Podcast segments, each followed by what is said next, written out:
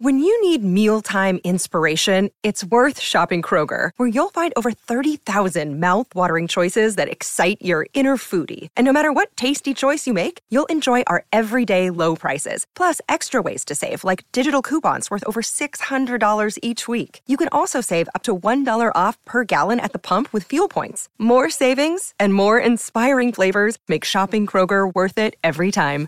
Kroger, fresh for everyone. Fuel restrictions apply.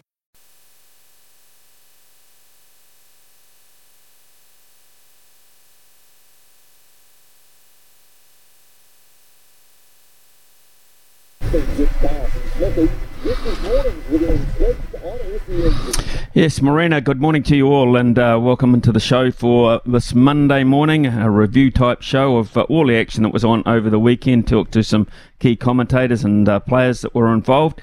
Uh, this is all courtesy of Brandt, of course, your local John Deere equipment supplier. Uh, they are the people in charge of the green machines and uh, all agricultural advice, actually, and there's plenty needed around the place at the moment. So we'll focus on Super Rugby in particular with Jeff Wilson very shortly.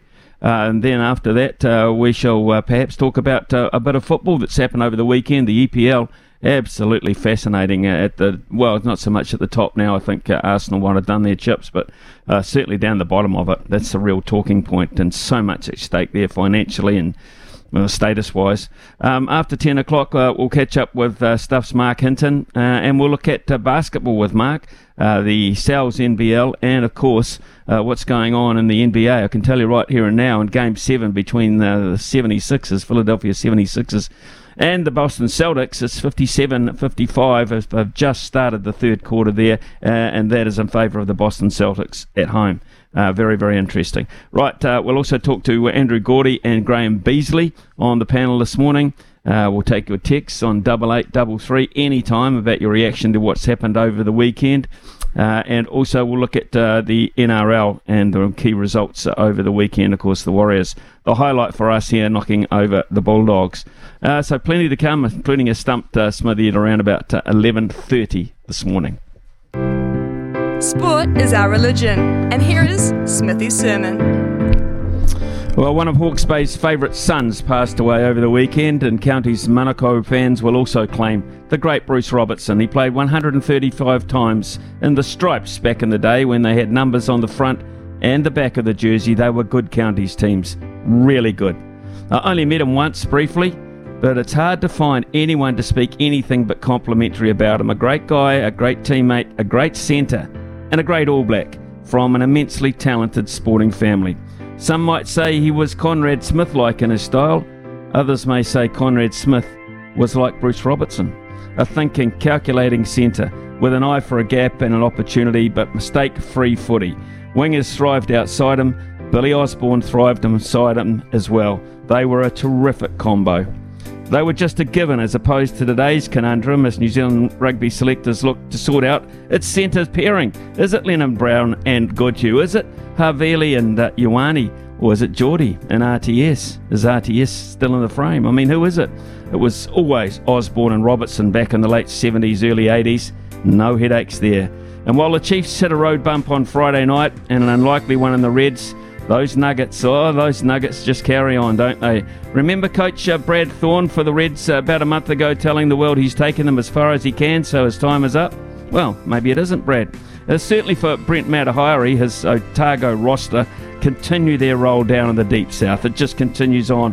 Who's going to stop their mighty Otago Nuggets? No one, it appears. And what will this mean for the mighty coach? A gig higher up, methinks. Yep, well, it's nose to the grindstone for the super sides. It's back to back for the Nuggets. Another Otago dynasty is confirmed.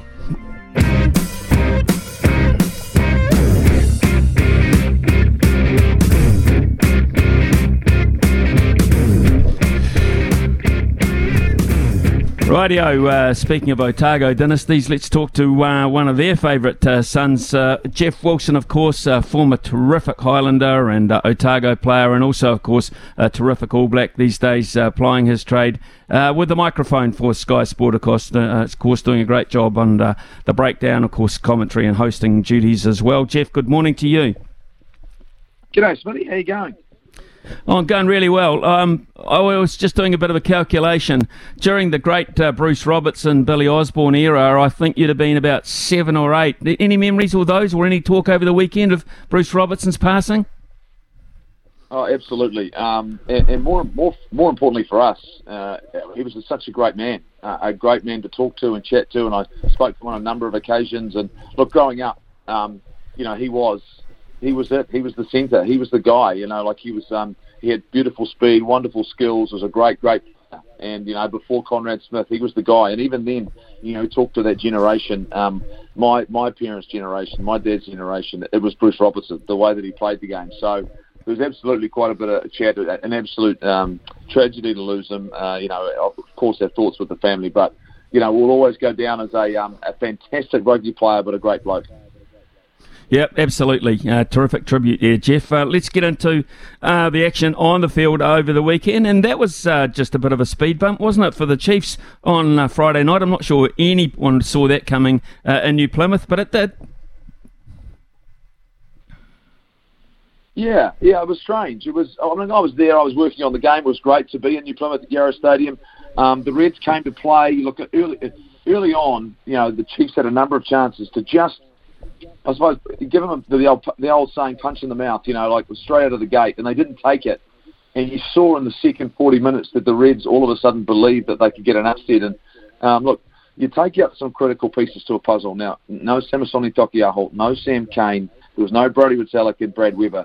All of a sudden, I mean, there's a spine of your team. Now, a lot of the replacements, yes, have got talent, you know, have got experience.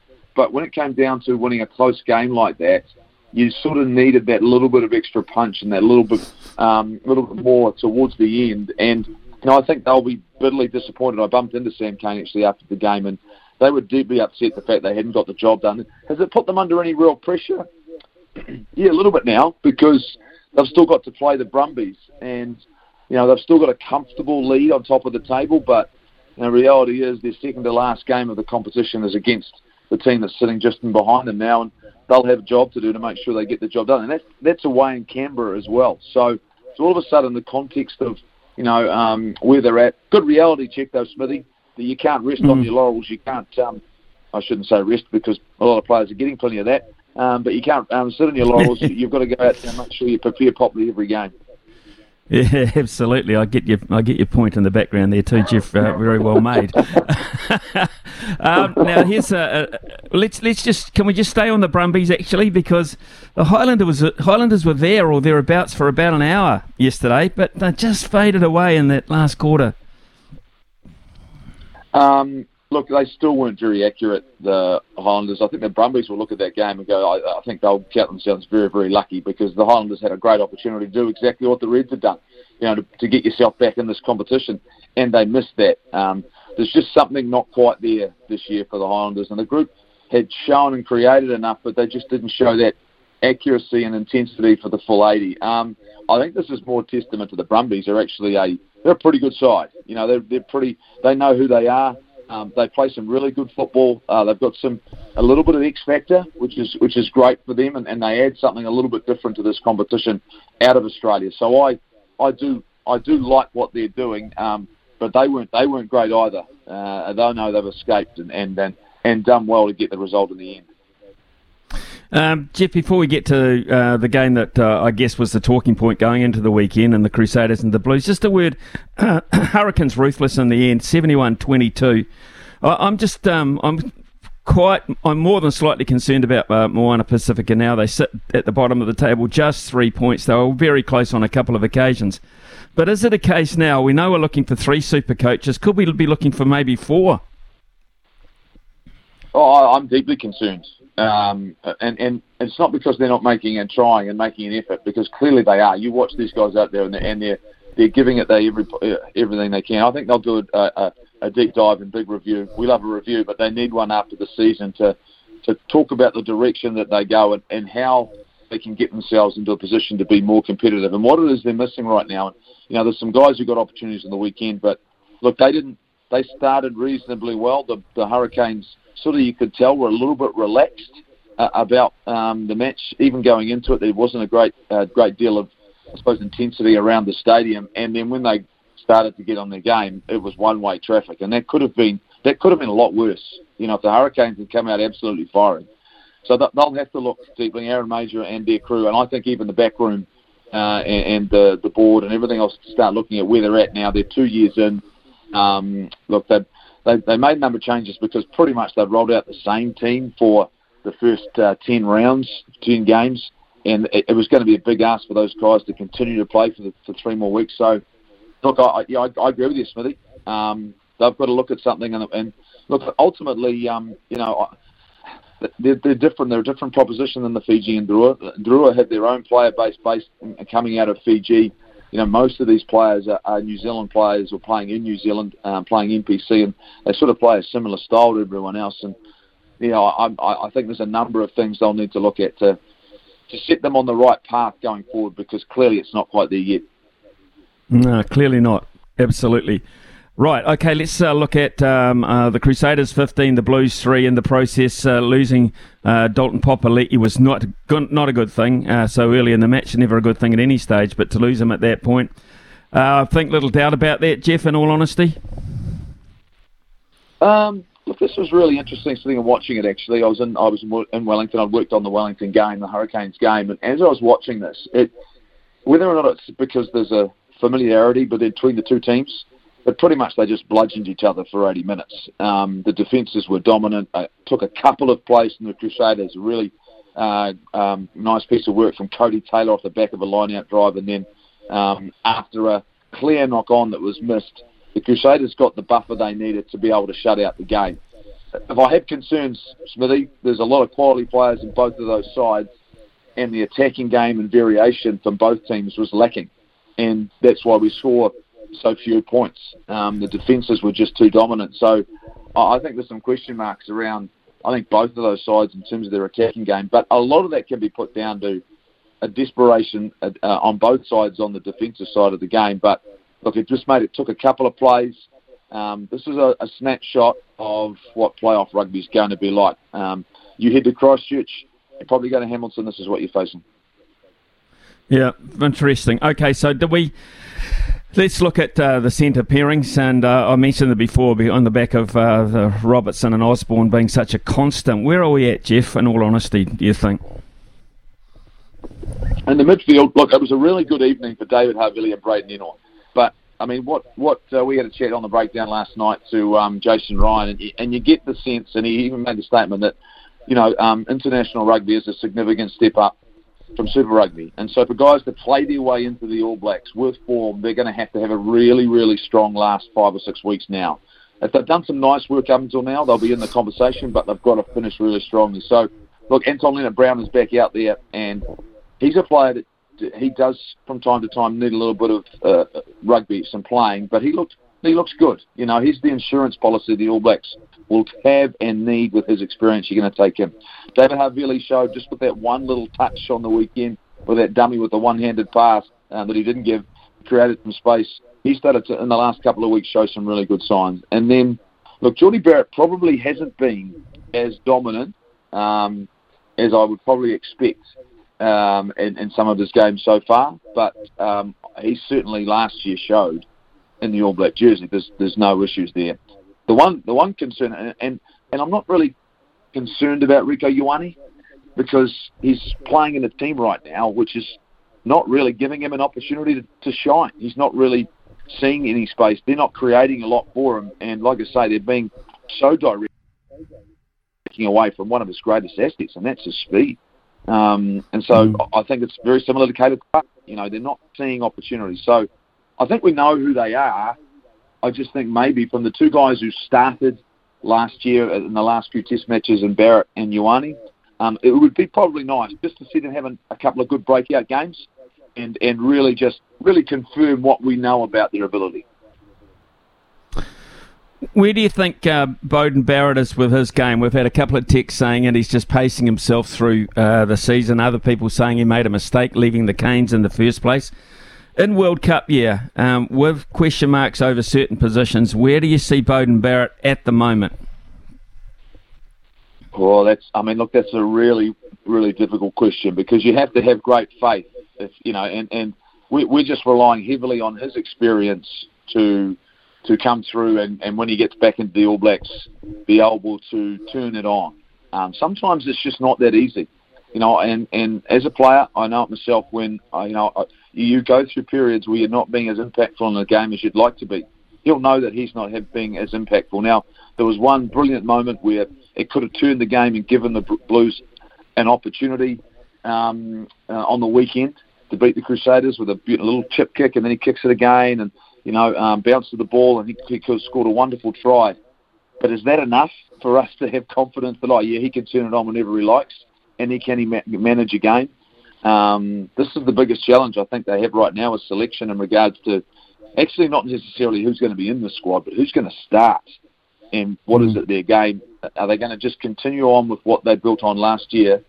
But that would mean Beauden Barrett's at fullback, and at the moment, I, I just I just struggle. I just struggle to to to, to see him in, as this as a starting first five or fullback in comparison to other players who are out there. I, find it hard to do mm. that. You know, I, I think some guys have just shown more um, right now, and, and and whether or not um, the All Black coaches see it that way, I don't know. But just for me, we need to see more from him. Clearly, right? Oh, look, I, I totally agree. Um, and I, I also have got to ask the question because he's probably, as you well know, the most talked about player that isn't playing even at the moment is uh, Roger Tuivasa-Sheck. Where are we with Roger Tuivasa-Sheck, Jeff? And um, uh, you know the, the, Warriors gave him an early window to come back. Uh, I just wonder where the window is at the moment for rugby and Roger Tuivasa-Sheck to repay the compliment. Yeah, look, I, I, I, these are just conversations I think um, the All Blacks should have with the Blues. The Blues should have with Roger and go, you know what, this is where you sit right now. I find it very difficult to believe he could be selected in the All Blacks if he's not playing, if he's not even in the 23 for the Blues. Um, you know, things just haven't quite worked out. He just hasn't had that long enough period of time, I think, to develop the skills you need for the highest level. And he's given it a decent crack. And, you know, at the moment, if the Blues are in a position where they're seeing better options for them, not just in the starting lineup, but on the bench, then surely surely they need to be honest about where he's, he's sitting. And the, the only challenge for the Blues is is that you know they'd probably like to have him there as insurance, right? Just in case they lost someone. And uh, you know if if Harry Plummer or Rieko Ioane or you know if, if Bruce Bryce Heem went down, I think they'd like to have him there. Um, but is that is that good for for Roger? I mean, the one thing he is, I'll say this about him: he's a great professional, and if they think they need him and they have the conversation and he he'll he'll stay on task. He'll keep working, and uh, wherever he goes, look, I I, I believe um, he needs to he needs to get a crack, you know. Um, and if he went back to the Warriors, I think that would be good for them as well. I do too. I really do. I think, um, really speaking, uh, you know, your heart sometimes your heart follows your mind in terms of where your future is, and we know where his future is. Uh, okay, just uh, f- just finally, uh, Jeff, uh, your other pet subject, of course, uh, one of many, um, is basketball. Celtic 76. 76 is 58, so it looks like they're going to win game seven. who's your team and what are you thinking, NBA? Uh, Boston's my team, and I just had it on pause, so I didn't know that because I just paused at half. Oh, sorry. Come and speak to you. you just I should have told you that. Look, I'm I'm just really stoked. I mean, um, stoked that um, we're seeing the best out of LeBron James and Anthony Davis. Boston's my team. I'm hoping they can get through this one um, yeah. because Boston, Miami will be Miami will be awesome, but the Lakers, Nuggets. I mean, it, sometimes there are you know like was, I remember you know it was getting to the end of Michael Jordan's career and and he he wasn't having he wasn't having a real impact impact on the NBA when he was with the Washington Wizards. We're now we're seeing LeBron James at the age of 38, um, with this group and with this team have another crack at an NBA championship. Sometimes if you're if you're a fan of a sport like I am, I, I just want to see the best players play for as long as I can, and, and that's what we're getting with the NBA. And go Boston! I'll go and catch up on the game. Okay, good luck, mate. Um, I won't tell you the score again. Uh, so here you go, uh, Jeff Wilson. Jeff Wilson, thank you very, very much for your summation. I always enjoy your very open and honest views, uh, as I do in the breakdown and everything else, mate. So thank you very much uh, for your time. Enjoy Game Seven. I think you might. All right. Thanks very much, Smithy. Always a pleasure. Cheers. Cheers, uh, Jeff Wilson there, um, coming in uh, with his thoughts on Super Rugby over the weekend. So, what did you make of all that? Um, a lot of people have had a lot of thoughts about The fact that uh, uh, time's up for Roger Tuivasa-Sheck, I totally agree. If you can't make the 23 for the Blues for a crucial game against the Crusaders, if you're not seen as being in the mix for that, I've got to be thinking, um, really, um, you know, your time's probably up, to be honest. Um, and then, of course, um, maybe uh, the older people in the audience uh, might might be able to just give a quick uh, text on uh, maybe what Bruce Robertson was for them back in the uh, late 70s, early 80s, the combination with Billy Osborne, just how damn good it was. So we'd love to hear from you if uh, there's a chance on that as well. Warriors over the weekend, double eight, double three. What'd you think? Away to the Bulldogs, got the job done. I don't think they were really ever in the going down the stretch, ever in any danger of losing. They looked mighty good there. So double eight, double three is our text number any issues that you'd like uh, to bring up, we shall read them out. It is 9.23 here on SENZ. All winter, he's the voice of sport in Aotearoa. This is Mornings with Ian Smith on SENZ. Yes, uh, it's now 80 to 58. Sorry, Jeff Wilson. 80 to 58. Uh, the Boston Celtics, uh, with 2 minutes 39 to go in the third quarter, looks as if uh, the Celtics will be marching on. Right, uh, let's uh, have a look at uh, a couple of texts. Um, Dino's come in, uh, bloody perfect back in the 70s. It worked consistently selected. So, why has rotation become a false belief that it works? The only change to that pairing was, I believe, better than the, both the late Joe Morgan. Even Bill Osborne told me Joe was amazingly simply because he saw holes in defences that no one else did. Um, also coming in from Steve. Good morning, Smithy. My thoughts go out to Bruce Robertson's family. To me, he's the greatest centre I have ever seen. Conrad not far behind. Unlike these days where we have to turn players into centres, he was a natural. Loved the way he seemed to glide around the paddock and his silky skills. Rest in peace, Bruce. Uh, terrific tribute and a great observation too. Um, Steve, thank you very much for that. Glenn says, Good morning, Smithy. Regarding RTS, I think he should keep playing hard. If he finishes the season well, he could still go to the World Cup. He will only get better, and no one knows how injuries will affect the midfield. Look at Beaver in 2011. Don't give up, Roger. Good observation too, Glenn. It is 9.30 here on SENZ. Time for some news. Uh, and when we come back, we might uh, talk a bit of footy, I reckon. The beautiful game, because it's getting so interesting. It really is here on SENZ. Please keep those texts coming in. There's some nice little tributes coming in uh, for Bruce Robertson, and uh, we'll read them out, please. Uh, the older people in the audience will remember Bruce Robertson and Bill Osborne together. Uh, they were absolutely fantastic. Bit of Joe Morgan in there as well, but Bruce Robertson um, was absolutely fantastic. So uh, just uh, text us on double eight double three. the other thing you could text us on is Roger Tuivasa-Sheck because we've got. Um, oh, I guess, conflicting interests there in terms of whether he should stay uh, with rugby and hang in there, and you just never know with uh, injuries, etc. And boy, have they had injuries in the midfield, no doubt about that. Uh, he may well sneak in the back door of uh, that World Cup squad being named. Oh, I guess around about uh, September or August, September, he might just uh, want to hang in there which means uh, he might have to end up playing um, a little bit of uh, NPC rugby for Auckland as well to stay uh, rugby fit as such or should um, should he just um, jump the fence now? And I'm not quite sure uh, whether he can just go straight in. I know there's a place in the squad still. Uh, I'm pretty sure they're holding an open space. The war- uh, the Warriors. Uh, whether there's any problem with them going across there, I do not know. Um, so we'll uh, we'll wait and see if we can get anything more on that. Um, okay, Riccardo Ball, come on in, please, because let's talk some football. Leeds 2, Newcastle 2, Southampton nil, Fulham 2, Chelsea 2, Forest 2, Villa 2, Spurs 1. Hopeless. Manchester United 2, Wolves nil, Crystal Palace 2, Bournemouth nil. And this morning, games of real interest Everton nil, in trouble, Manchester City 3, dominant, uh, Brentford 2, um, uh, West Ham nil.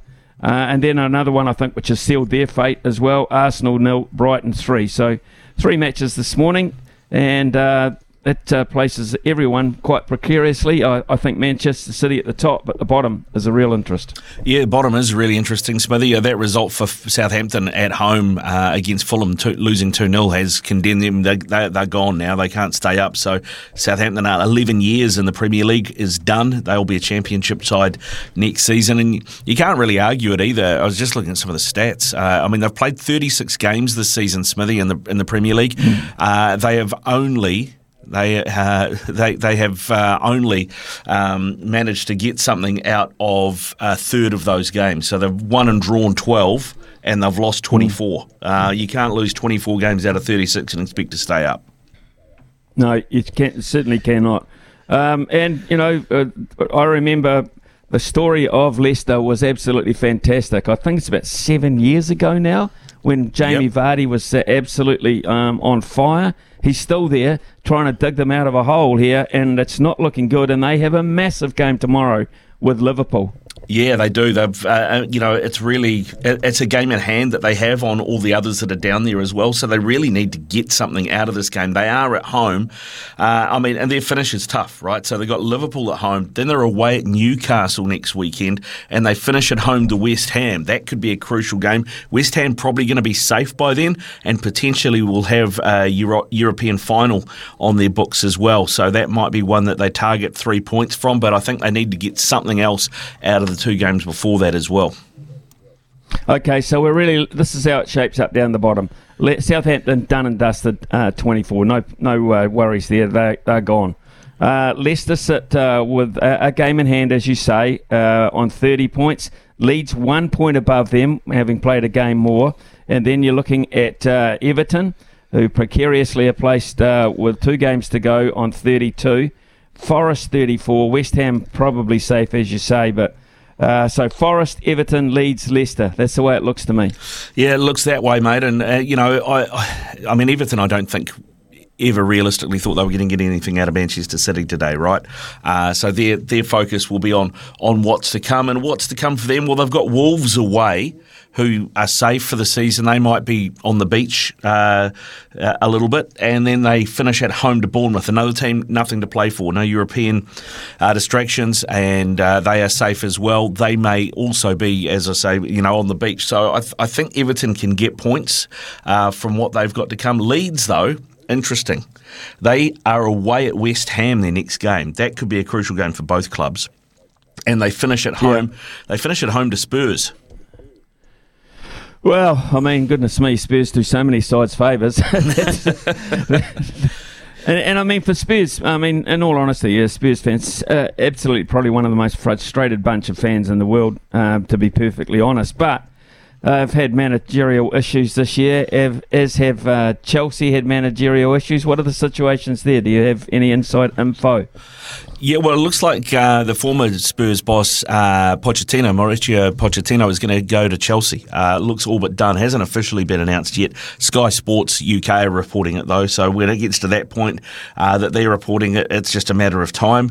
So Pochettino, he's not going to come in this season. So Frank Lampard will finish the season as boss, uh, interim boss there at Chelsea. And then Pochettino will, be, will begin now and he will start working with the board on the players he wants to keep, players he wants to sell, etc. And then come in the 1st of June and, and take over the club. Spurs, though, on the other hand, uh, no idea uh, because. I don't think they have any idea. I mean, their their sporting uh, director, um, Paratici, uh, who came from Juventus, has been caught up in the scandal that uh, Juventus have been involved in as well, and he's been banned by FIFA from all football. So he's had to step down. So they don't have a sporting director at the moment, uh, and they don't seem to be able to attract anybody who wants to manage the club. And a lot of it is down to what's going to happen with Harry Kane. He's got a year left on his deal with Spurs.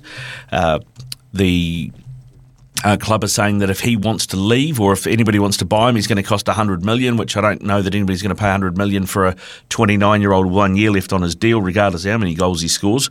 Uh, so that'll be interesting to see what happens there. But the latest is Julian Nagelsmann, who was the Bayern boss and a lot of people thought was nailed on to be the next Spurs boss, apparently hasn't even talked to Spurs and isn't being considered, which is interesting. The latest I've heard is that Ryan Mason, who's the currently the 31 year old academy coach who came through the Spurs ranks and had to retire early because of a skull fracture, uh, is being considered as uh, being put in charge of the team uh, for next season.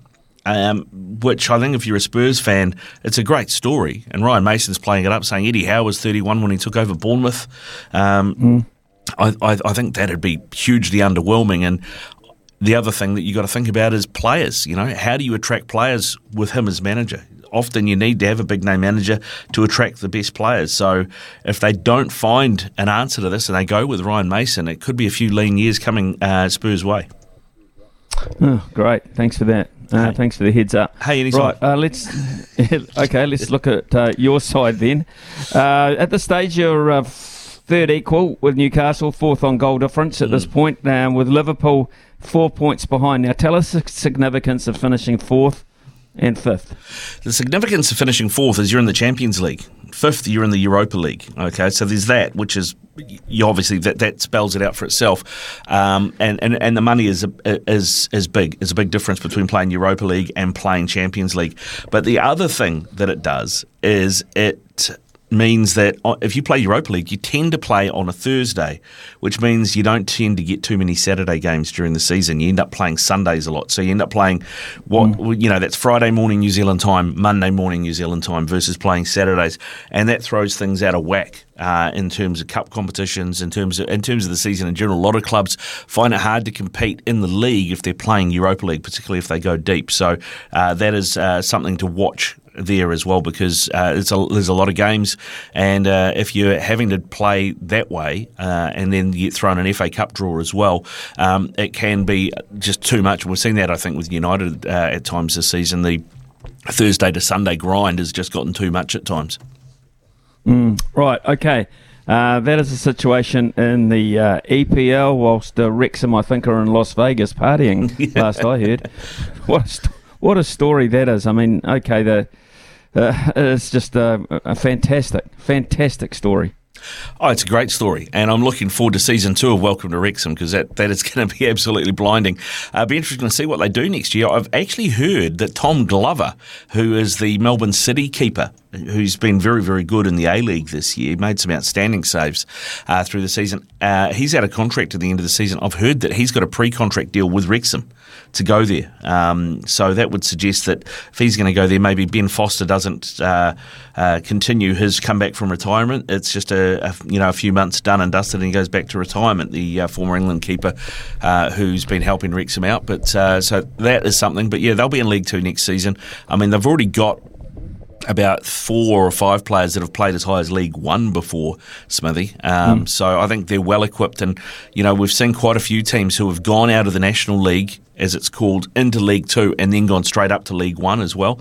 And I reckon Wrexham are odds on to probably do the same next season. The Sting seems to have gone out of the A League uh, as soon as Phoenix uh, left uh, in terms of losing the playoffs to uh, Adelaide. Uh, you better just give us a quick update on where that sits because uh, I'm, I'm guilty also of uh, turning off it a wee bit. Yeah, no worries. Uh, well, so Adelaide, who beat the Phoenix, uh, what, what happened then is basically you got to the final four, then it goes to home and away semi-finals. Uh, so Adelaide hosted the Central Coast Mariners, who finished second in the regular season and lost two one in Adelaide on the weekend. So they've got to go up to the the Central Coast and, and get a result this weekend if they want to have a crack at the A League Grand Final. And the other two teams are Sydney FC and Melbourne City. They played out a one-all draw in Sydney on the weekend, so they go back to Melbourne. Uh, this weekend, and you'd have to say that uh, you'd, you'd put City as favourites in that one. Uh, it'd be interesting to see if Adelaide get through this, though, because the A League, of course, Smithy, uh, have done a deal with Sydney to play their next three grand finals in Sydney, and uh, there's every chance it's Adelaide versus Melbourne City in Sydney um, for the grand final, which would be interesting to see how what sort of effect that has on the crowd. Absolutely brilliant. Fantastic. Okay, thanks that Riccardo for that round the houses and uh, really uh, appreciate that. I can tell you that um, Jason Day fans, uh, and he's got plenty of them around the world, he's an immensely popular golfer from Australia. He has just won the Byron Nelson, uh, the latest leg on the PGA Tour, his first win for quite some time. He's had terrible injuries, back injuries in particular, uh, but he has uh, hung, hung and hung tough there to win by one shot from uh, S.W. Kim and a player who I don't know too much about with the surname Eckroat. I'll, we'll find out more about him. And then CT Pan and Scotty Scheffler, who was a bit wayward coming down the stretch. So great news for Jason Day fans, Australian golf fans. And the latest in the basketball, I think the 76ers have hung their queue up, to be perfectly honest, uh, because it's the Celtics 93 and the 76ers 68. Done, I think you have to say. Stick a fork in them. It's 944 here on SENZ. Service needs to help you succeed in your field. Summer or winter, he's the voice of sport in Aotearoa. This is Mornings with Ian Smith on SENZ. You got to know when to hold 'em, know love. Smithy's Multi. Know when to walk away and know when to run. Bet live on your favourite sports. Download the TAB app today. Well, we got three out of four over the weekend. The Warriors, yes, beat the Bulldogs. The Panthers beat the Roosters. The Brumbies beat the Highlanders. But Breve lost to Cast, and uh, they lost by three points. So that was a dollar forty last leg. So we missed out on a five dollar multi there. So today and uh, tomorrow we've got uh, teams in action tonight as well. Actually, uh, so we've got uh, Liverpool to beat Leicester. I don't think uh, Leicester got much hope there. Liverpool to beat Leicester. They'll be playing out of desperation. Dollar fifty three. I've got a Monday night netty bet. don't mind a bit of Monday night netty. Uh, the Steel against the Stars tonight, and I'm going for under 107.5 goals. Under 107.5 goals at $1.85. Uh, and in uh, IPL action, the Gujarat Titans to beat the Sunrisers Hyderabad. Gujarat to beat the Sunrisers at $1.60. Uh, the return for that would be $4.40. Uh, some wonderful texts coming in, uh, re uh, Bruce Robertson. Um, yeah, I mean, immensely popular. Richard has said, um, as an avid Counties fan growing up as a young fella, BJ Robertson was an absolute idol and still is. He formed a great combo with another Hawke's Bay product and Graham Taylor at second five. I remember him having a great battle against BG at uh, Pookie Stadium uh, when he happened to be playing centre for Auckland. The biggest NPC crowd ever, 49,000 people uh, at uh, Eden Park, was a shield game. 1979, uh, crucially, BJ got injured in the first 15 minutes, and Counties ended up losing 11 9.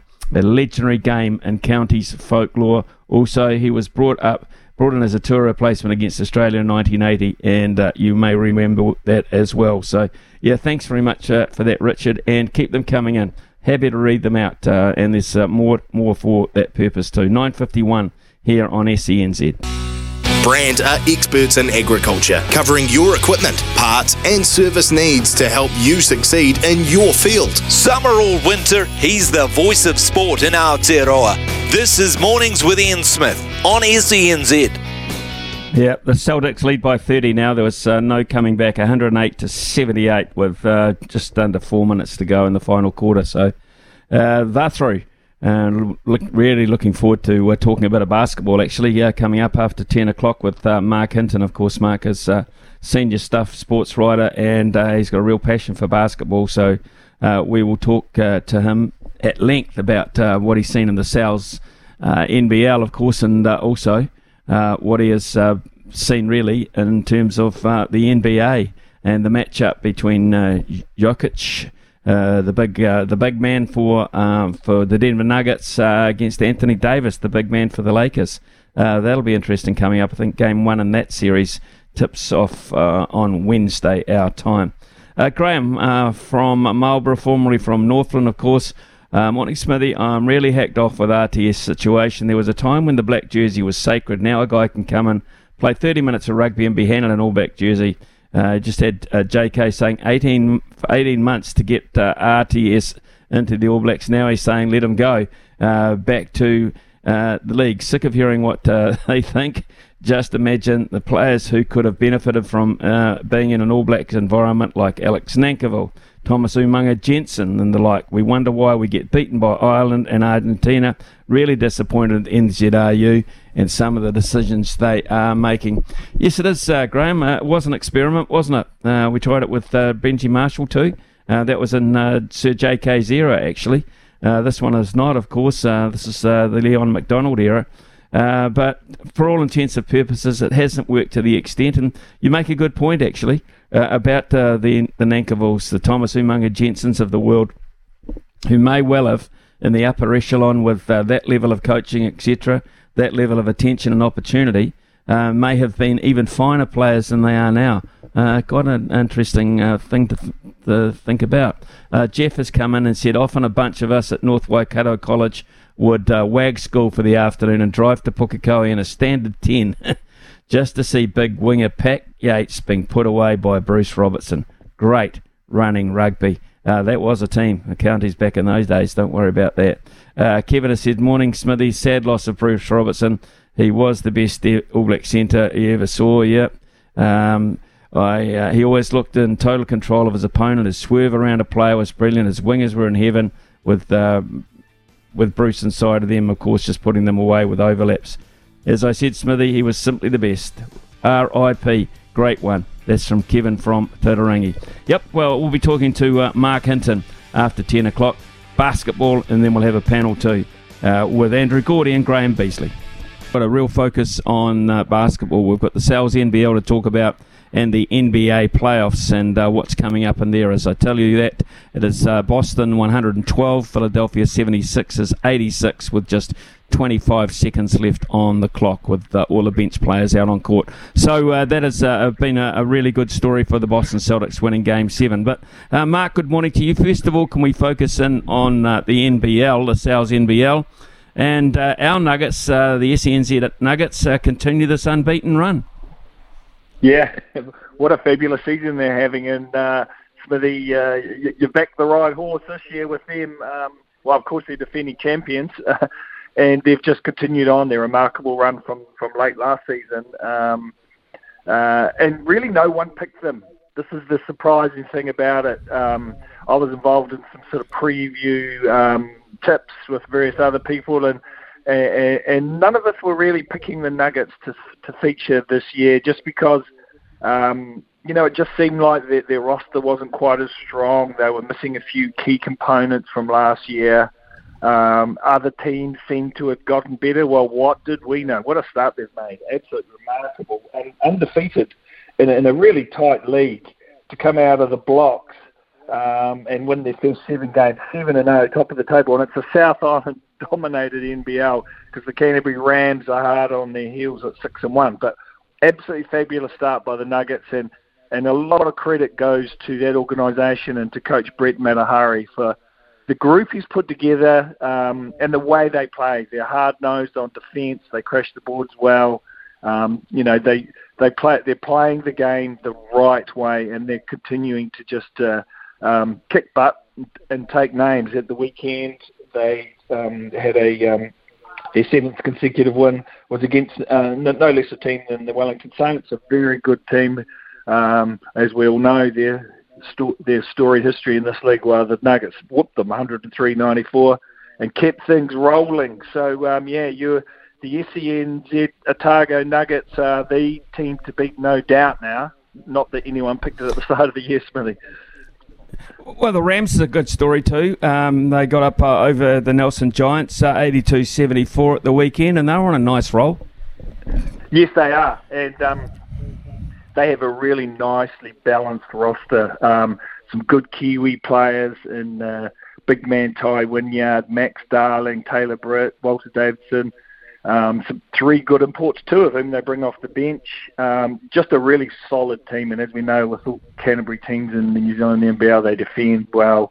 You know, they play, they look after the ball, they they do the basics of the game well. Their problem, Smithy, is they're about to lose Tai Wynyard, their big guy in the middle, who's playing really well, fresh off another double double at the weekend. Um, he's going to China to play in a big money three on three league up there, um, and he's about to leave. I think he might have one more round to play, and then he's going to leave. So how well the Rams sort of handle his departure, uh, who they replace him with, or you know, even if they can replace him, I'm not 100% sure on that. Um, it's going to leave a big hole in their in their sort of team as they go into the business end of the season. So a few question marks around the Rams, but they're travelling very well. They're, they're knocking hard on the heels of, of, of the Nuggets and look the team to test them. But don't discount a couple of the Auckland teams, the Franklin Bulls mm. and the Auckland Tuatara. They're, they're travelling all right. You know, they've uh, they're the only two other teams in the league with that winning record, um, starting to get things rolling. The Auckland Tuatara have just got a, a kid back from college in America, Cruz Perrott-Hunt, um, uh, who will add a lot to them. Uh, they've got a nicely balanced squad as well. So plenty to play out yet, Smithy, and you know injuries, departures, things like that. And one or two fresh names coming in, and of course a big name coming in down in Southland, Alex Pledger. Well, how good will it be to see him back in the NBL? What a great story that is! What a, a terrific story that is for that big man. Yeah, absolutely. Yeah. For those who don't know, it a couple of years back, uh, diagnosed with, um, you know, uh, colorectal cancer, um, and he's been through that battle. Uh, he was talking me through it the other week. Um, just a massive, you know, more or less a year of, of radiation treatment, of chemotherapy, of actual surgery to rip out the, um, you know, the the bits that needed to be sort of attended to. Um, and he, the, this young man is uh, well, not such a young man anymore. I think he's 35, but this man has. Um, um, been through it all and, and decided now he's healthy. You know, he's been given the all clear from his doctors. He wants to, he wants to go out on his on his terms. You know, what a fantastic story. So he's going to come back for the Sharks. Big seven footer Alex Pledger, well known, the chief, uh, won championships with the Breakers. Uh, has been a great fixture for the Tall Blacks over the years, and he's going to come back onto the NBL courts and play his last season on his terms. And I think uh, it'll be dripping with emotion, Smithy, when he re- returns for the Sharks at the end of this month. It certainly will. It, um, I, I, don't think there's any doubt about that. It's, uh, it is a terrific story, as you say. You were a bit worried about uh, where the Saints are at? Um, uh, traditional slow starters in recent years. Um, so they're, um, yeah, you, um, uh, I think they've made a little bit of a correction, Smithy, um, and I think they'll probably, you know, work their way into that top six. Where do they sit now? They're two and five uh, uh, in the tight league with six uh, is three and four. So they're really only one win off getting into that top six. And as we know, get into that top six, you know, you're a chance. So um, they've they've sort of upgraded their roster, but they're not playing the basketball that, that they need to just yet. But you never count the Saints out. They've got a got a got a good group of guys there, headed by some strong Kiwi players in the likes of Tohi uh, Smith Milner, um, Tom Vodanovich, uh, and of course Isaiah Le'afa's come in. So they've got a good group to work with. They're sort of still figuring out a few things. Um, I expect them to be there or thereabouts uh, the business end of the season, but um, they don't carry the sort of momentum that these southern teams do. So they're going to have to find that over the back half of the season. Rightio. Uh, just as an overall perspective, um, Marc, I, I just wonder with uh, the Bay of Plenty Stingrays coming in, Queenstown due to enter the comp uh, next year. Um, if the import levels stay the same, do we have the depth to sustain the standard uh, of the NBL? Well, that's going to be interesting, isn't it? Um, there's, there's ten teams at the moment, and you have to say it's a it's a very good league. This, the way Justin Nelson's designed it, um, and I know he now works for Sky, and he's not part of the uh, official league now, but effectively Sky run the New Zealand NBL through their sort of partnership. Um, and, and the way Justin's desi- designed this league, uh, it, it's it's all about parity and, and competitiveness and, and and all those sort of things that go into what makes you know it's what makes the NRL so good um, you know, on on their day, the bottom team can beat the top team, all that sort of thing. And I think that we've got a New Zealand NBL like that. So to add two more teams to uh, the mix is going to be a risk. There's no doubt it's going to dilute the New Zealand talent. Uh, it, it can't help but do that, and it's going to, you know, and and is there the money to go around to fund another two teams? You know, there's a lot of question marks. It's a it's a risky move. But you look at where they're going into, two growth areas of New Zealand. They want to take the game to the regions. Well, Queenstown and Bay of Plenty are, are two strong regions in New Zealand now, aren't they? So, um, you know, you like the fact they're getting the game around. There's a lot of up, up, upside to it, a lot of positives, but just the doubt will be whether the New Zealand talent is there um, to to cover two more teams. We don't we you know we don't want this league to be diluted. It's a good, strong, balanced league at the moment. So, yeah, some question marks, but you can see the upside to why why they're expanding. They're going into two exciting areas to take basketball, uh, you know, the NBL too.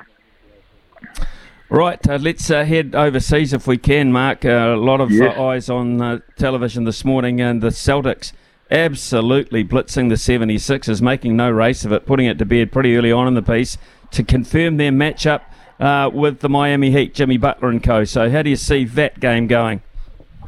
Uh, well, it was a it was a real um, beat down in Beantown, shall we say today, Smithy? a game, you know, what do they say? The two greatest words in American sport, Game Seven.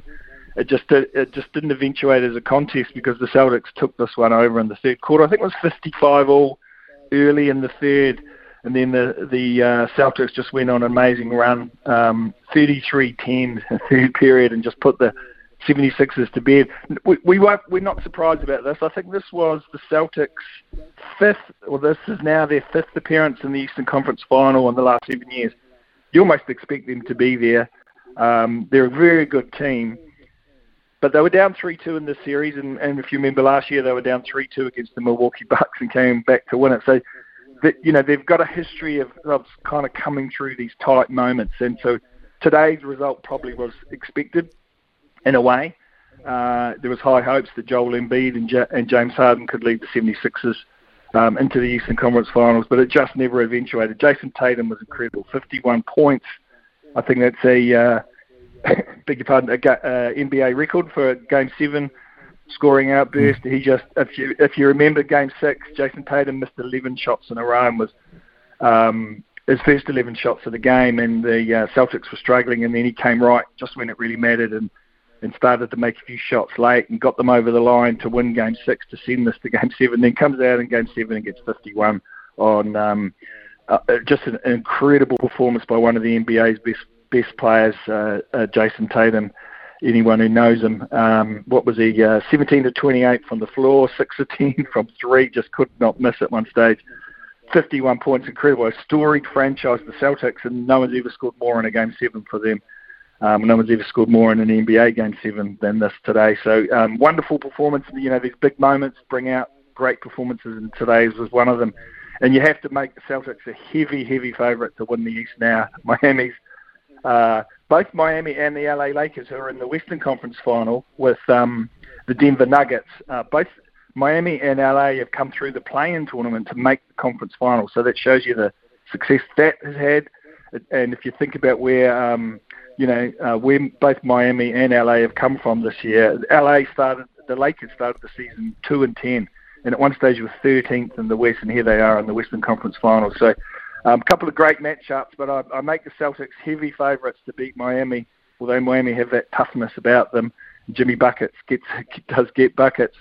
Uh, it mm. looks like the Celtics are just too well balanced for them, and then uh, I make them the favourites against the Lakers. I'd love to see a Lakers Celtics finals.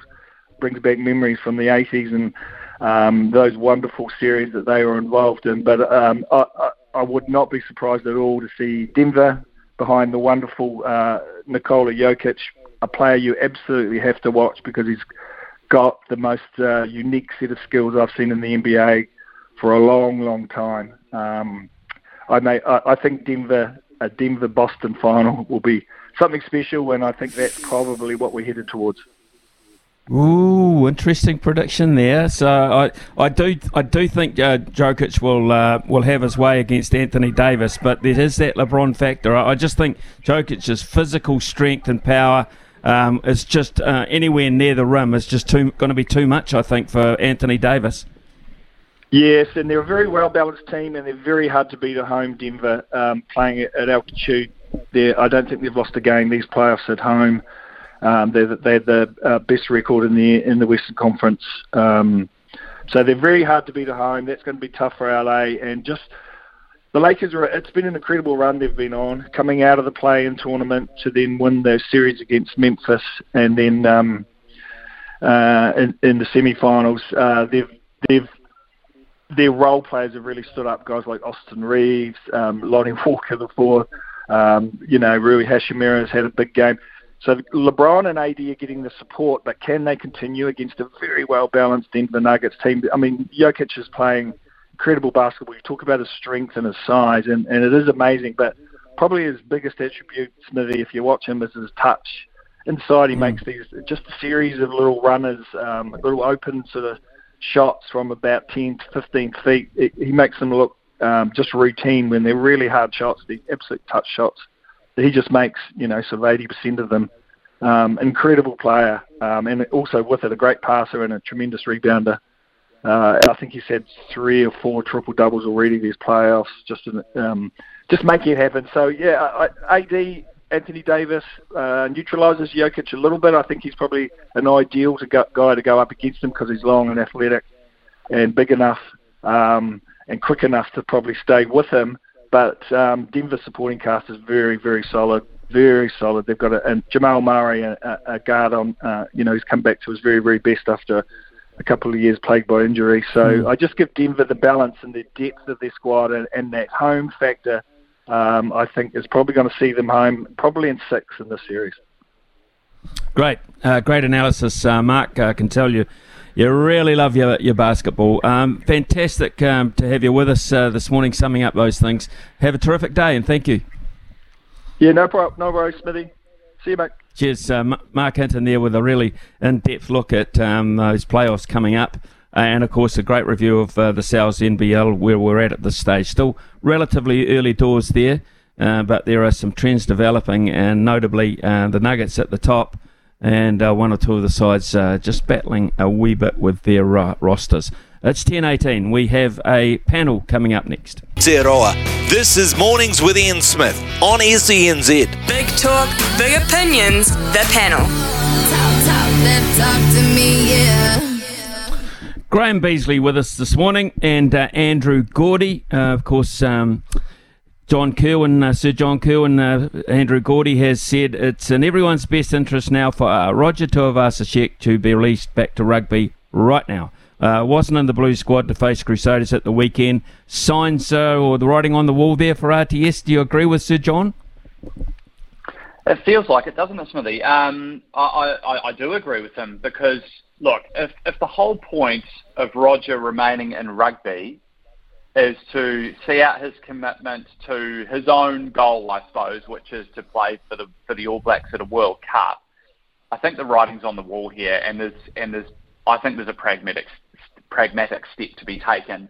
The writing on the wall is that you can't play for the All Blacks at a World Cup if you if you're not good enough to sorry not good enough if you're not being selected to play for your super team. It's as simple as that. Um, there's, there's no way that just to justify that selection from Ian Foster's point of view um, if if Leon MacDonald can't justify having him in his match day squad. Now, look, there's still several weeks of this competition still to go. This situation might change. We don't know, I suppose, exactly what um, is going on behind the scenes at the Blues, but you'd like to think that maybe questions are being asked um, because – if if Roger knows what his future is now, we all know what Roger's future is, and he can help out the Warriors this season, then I think it's in everyone's best interest to at least ask that question. Um, I suppose the other point, this the significant point to ask, ask here is, can the Warriors actually get him? Um, can they afford him? Uh, do they have room in their salary cap to simply add him to their roster this year? Um, that's the other big part of this equation for me. So, yeah, lots of questions that need to be answered. Mm, okay, Graeme Beasley, what's your take on it? Yeah, I mean, I think the last point that Andrew made is the is the key one is whether whether the Warriors can can fit him under the salary cap for the rest of the season. I suppose. I mean, I was hearing you talking to Jeff Wilson earlier on.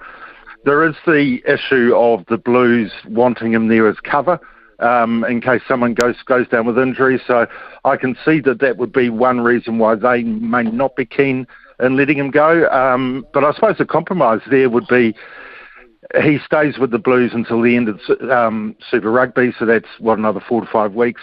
Um, assuming the Blues don't make the final, um, and then maybe he goes over to the Warriors at that stage, and you know there'd still be a significant chunk of the um, of the NRL season to go um, you know, at the um, at the start of June. Yeah, interesting. Uh, it is a great debate. I've got to say, um, of all the text, um, the texts that come in, I would say Roger Tuivasa-Sheck and the issue around him and his uh, selection and all sorts of things would occupy, I'd say, a third of them. There you go. That would be my conservative guess. Bring up RTS and you get um, response in there. Um, Graeme, what about this uh, wonderful um, sprinting sensation, um, Zoe Hobbs? Gone under the uh, 11 second barrier again. Admittedly, it was uh, wind assisted, um, but uh, very, very impressive. Um, and uh, we can see her, I think, confidently say we can see her in a 100 metres final at the next Olympics, surely, the way she's going. Um, it's a great story, isn't it? And, and as you say, she just does seem to get better and better the whole time. Um, you know, every every meet she takes part in, she seems to improving her times, etc. And yeah, imagine having a New Zealander in a 100 metres final at an Olympic Games. I mean, it'd be quite a highlight, really. I mean, I think it would be a bit much to sort of hope that she might get a medal, but I think to make a 100 metres final at an Olympic Games would be a real um, uh, highlight in uh, New Zealand sporting history, really. I think it's uh, terrific. It is, you know, it is such a glamour event. It is that. Well, it's it's not quite the blue ribbon event. Um, I'm not sure what is now in the Olympics, but uh, would be an interesting discussion in itself. But uh, Gords, um, you'd be very interested in this uh, young lady's progress. Oh, absolutely, Smithy. Uh, I think everyone should be. I mean, what she's the sort of performances she's putting in on the track, and, and I and I should reiterate, consistently putting on, in on the track. You know, none of these are none of these are just out of the blue performances. She's she's consistently putting it together, which suggests that um, she's obviously got you know outstanding technique, explosiveness, um, and, and, she's delivering at, at, the very top level. And you know, as Graeme says, I mean, it would be absolutely sensational to have a New Zealand athlete uh, in a 100 metres final at, at, an Olympic Games. That would just be incredible stuff. And and you know, especially given you know New Zealand's rich history when it comes to especially middle distance running. Um, to then have someone branch out uh, in the track and field world and and show show their ability in, in this format uh, of athletics would be just yeah something something really special I think and um, yeah who knows what she might be able to achieve um, in Paris in a year's time it's um, yeah very exciting stuff. Right, Andrew Gourdie with us this morning, and uh, Graeme Beasley. We'll take a, a, very quick news break, and when we come back, uh, I'm going to talk, uh, and we haven't put it on the menu for these two guys, but Super Rugby coaching appointments, shall we say, or people eligible to fill the positions. How many will we need? That's becoming very, very interesting. It's uh, 10.30 here on SENZ. Talk, big opinions, the panel. Talk, talk, talk me, yeah. Right, our panel this morning is uh, Mr. Graeme Beasley and uh, Mr. Andrew Gourdie. And Mr. Andrew Gourdie, uh, I'm not quite sure um, if you've uh, given this a heck of a lot of thought, but you might have. Okay, so we need three Super Rugby coaches. We know that uh, going into next year, it seems anyway. Uh, then, of course, you've got the scenario where Aaron Mauger is, and Moana Pacifica are, are, pretty much going nowhere. Three points already so far in the competition. Then you get the fifth one of uh, in, in New Zealand as such, and you look at um, the positioning of uh, Clarke Dermody's Highlanders, and they're at this point unlikely to make the playoffs. So Clayton McMillan's a given. What are we looking at here? This is a massive uh, job, I think, for New Zealand rugby to find possibly five replacements. Yeah, it's, it's a really interesting dynamic that's emerging here. Um, and and I do sit here and wonder whether this is a concern for New Zealand rugby at all, or whether they can afford to be concerned about it. And I'll explain what I mean by that. You know, we, we had these stories a couple of weeks ago, didn't we, about Dave Rennie obviously turning down the Blues to head to Japan, Jamie Joseph, and I don't necessarily think that anyone was expecting that Jamie Joseph was going to come back to Super Rugby, um, but he obviously then committed his future to Japan. You have a lot of, of IP and experience uh, among the New Zealand coaching fraternity who are now applying their trade in Japan. Now we have a situation where Scott Robertson um, is obviously leaving his post and he's, he's hoovered up two other Super Rugby coaches um, to be part of his All Blacks team. And, and I get that. Like New Zealand Rugby, on one hand, must look at that and go, that's exactly what we want. We want we want our coaches flying their trade at Super Rugby level, bedding in, getting that experience, and then taking the next step. Because we were openly critical of that, weren't we? That there seemed to be this idea that coaches had to go overseas, and, and, and then New Zealand Rugby would hire those those coaches to be the All Blacks coach. So we can't sort of be critical of it on one hand, but then you know wring our hands uh, when when the very opposite occurred. But there is a vacuum there, isn't there? And and you sit there and you wonder who is going to fill those vacancies. Now, you know, I'm sure you naturally are going to look at at the next tier down, the NPC level coaches, because that's effectively where every single one of these, uh, you know, current Super Rugby coaches has come from, haven't they? Um, and mm-hmm. you know, Clayton McMillan did it, Scott Robertson did it, Leon MacDonald did it. So who is to say that any of those coaches aren't going to be capable of making the step up? There may not be the sort of big names, I suppose, um, sitting among them, like you know, sort of Leon MacDonald or Scott Robertson. You know, these former players who achieved or, or really excelled at Super Rugby level, won multiple titles and played for the All Blacks and things like that. But that doesn't necessarily mean um, that there aren't great coaches sitting there. Or like I know there is obviously a huge rap on Tamati Ellison um, particularly down there at the Crusaders. I know he's obviously got the Wellington job. When it comes to the NPC, I wouldn't be at all surprised um, if he became the next Crusaders coach. Now, whether other other franchises decide to head in that direction as well, and essentially from promote within the New Zealand rugby system, um, will be very interesting to see. But I do wonder whether at some point, if, if the situation gets desperate and there isn't the confidence uh, among the franchises or, or at New Zealand rugby level, I suppose, whether they might need to dig into their pocket to attract some of that premier talent back. And I sort of, I'm not necessarily talking about you know, um, coaches of the ilk of Robbie Deans or or Jamie Joseph, Dave Rennie, Wayne Smith, th- those sorts of characters. You know, they, they've sort of been there, done that. I don't think they need to come back and do that. But there are other coaches um, who you might say haven't achieved uh, at the pinnacle level of the game yet that are sitting um, applying their trade in Japan. You know, whether New Zealand mm-hmm. Rugby might look at that situation and go, can we lure one or two of them back? Because not only would we like them at Super Rugby level, but we'd also like them to be in the conversation when it comes to ultimately one day um, replacing Scott Robertson. So I think that might be something they, they will have to think about in the not too distant future. I, I agree. I, I think it's uh, all of a sudden uh, the exodus might be greater. Graeme, what do you make of that?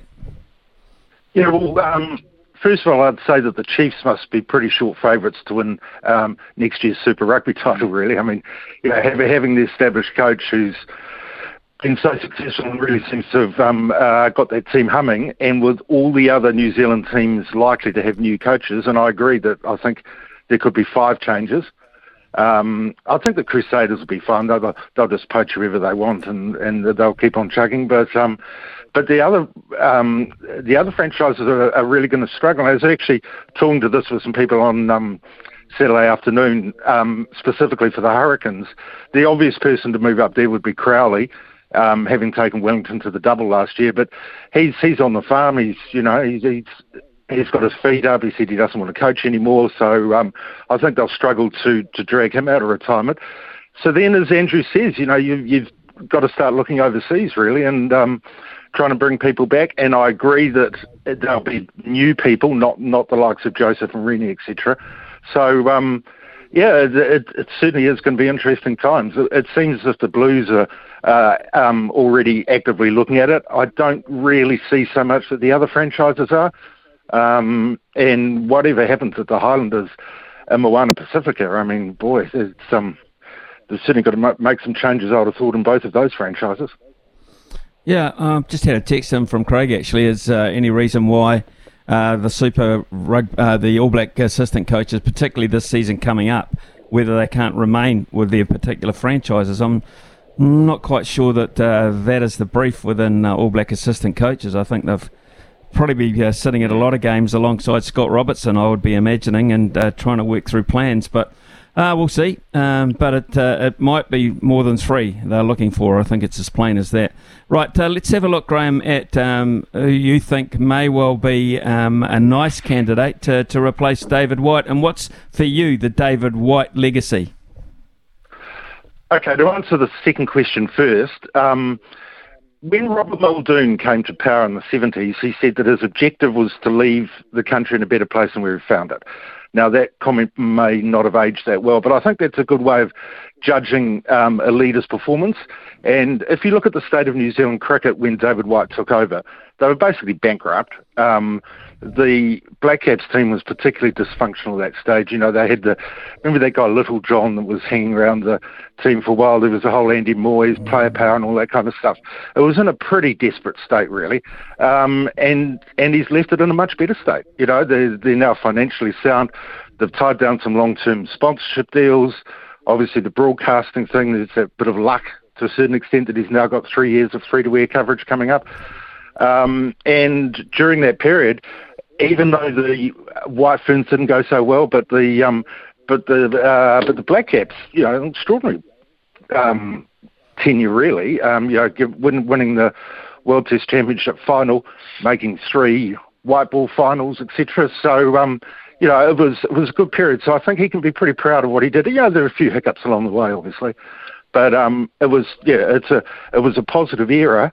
As for someone to replace him, I really don't know. There's no obvious candidate to me.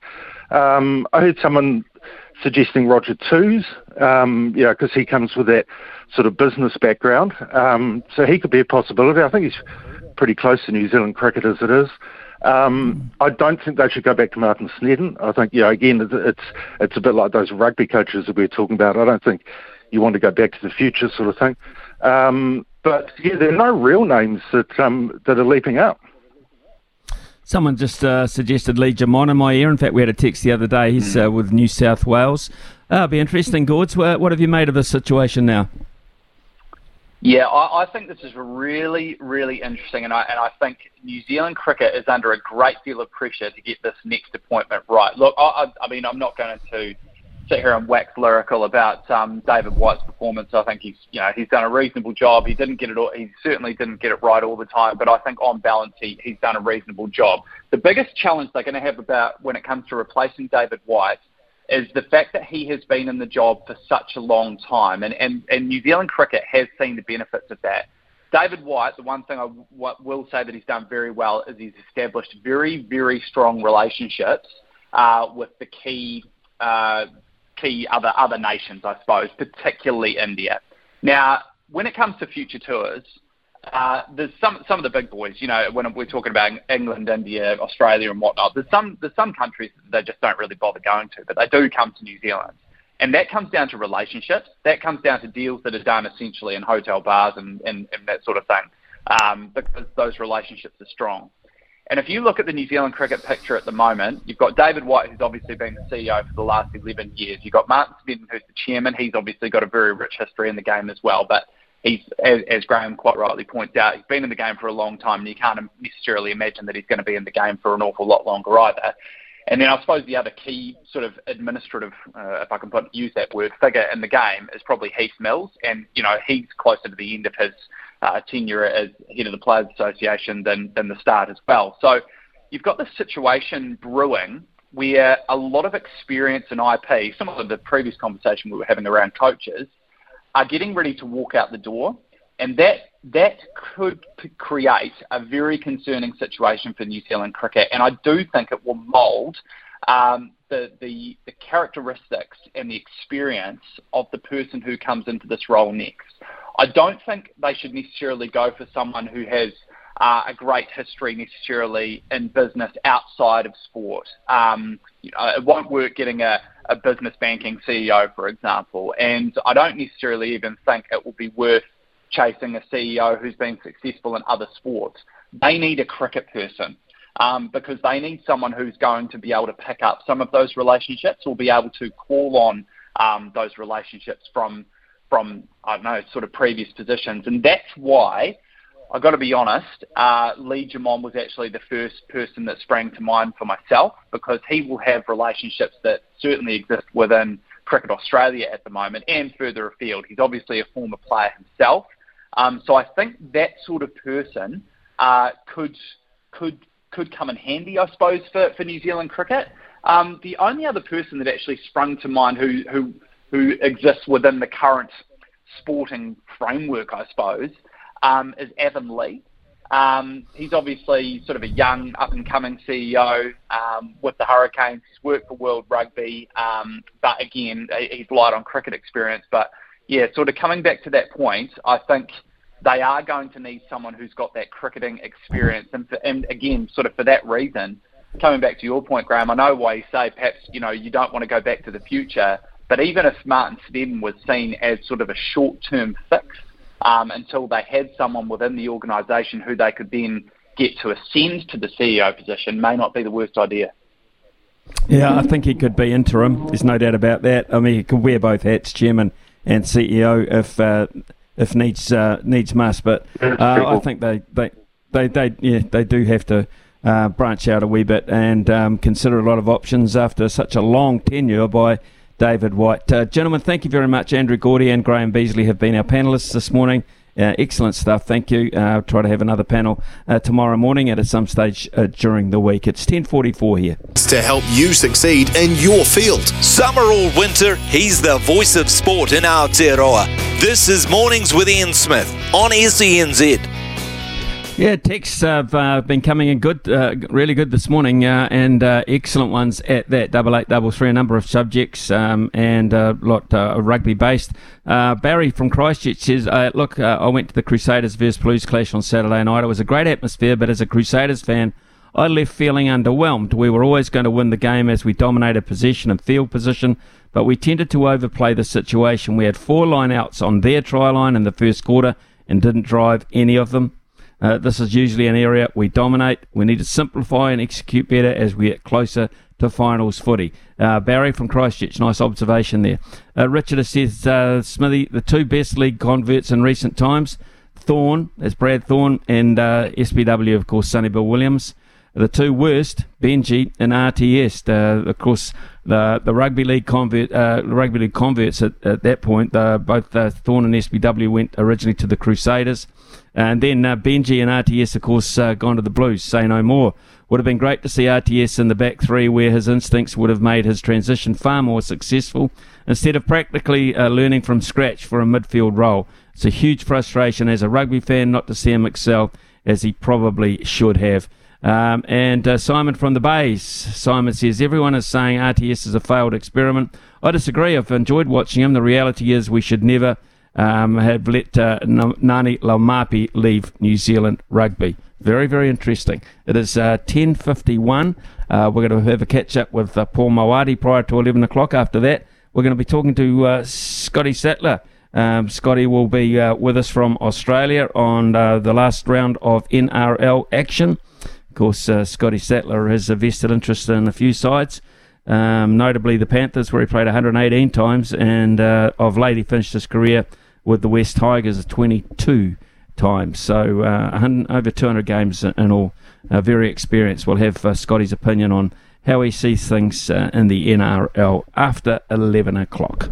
Betting at $12 and then there's a drop down to Brooks Koepka and Patrick Cantlay, who are both paying $21 to win the PGA Championship. The best back so far, Scottie Scheffler has his fans, as does uh, Jon Rahm. Um, but there's a wee bit of money for Brooks Koepka, who uh, um, just fell away in the final round of the Masters uh, last hmm. month. Mm. And Justin Thomas, who's $23. So there, there's a good spread of money in that PGA Championship outright book.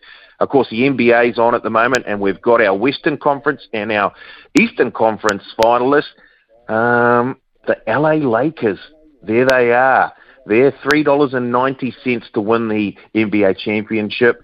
Uh, the Nuggets are at 3.30. The favourites, the Boston Celtics, who had to go to Game 7 against the Philadelphia 76ers earlier this morning, but they came away with a fairly easy victory. They're now the favourites. They're $2 to win the NBA championship. The Miami Heat are at $13 who's looking for a Celtics Lakers NBA championship final? One, the sort of finals we used to see back in the 80s. Um, it'd be great to see with LeBron James playing very, very well, of course. Uh, Jokic and the Nuggets will have something to say about that. Of course, the first game in the Western Conference starts on Wednesday, and the boys have already got the odds out for game one. Uh, the Nuggets, their favourites, $1.44, the Lakers 270 uh, and they're five and a half point favourites, the Nuggets. The total right now, 222 and a half. Paul Maoate, uh, thanks for that, um, and you know, really uh, detailed uh, report on what's going on at the TAB. Yeah, plenty of options coming up. Uh, we'll be more on the basketball before Wednesday, but it's rugby league we focus on after the break with Scotty Sattler out of Australia covering your equipment, parts, and service needs to help you succeed in your field. From behind the stumps to behind the mic, nothing gets past Smithy. This is Mornings with Ian Smith on SENZ. Like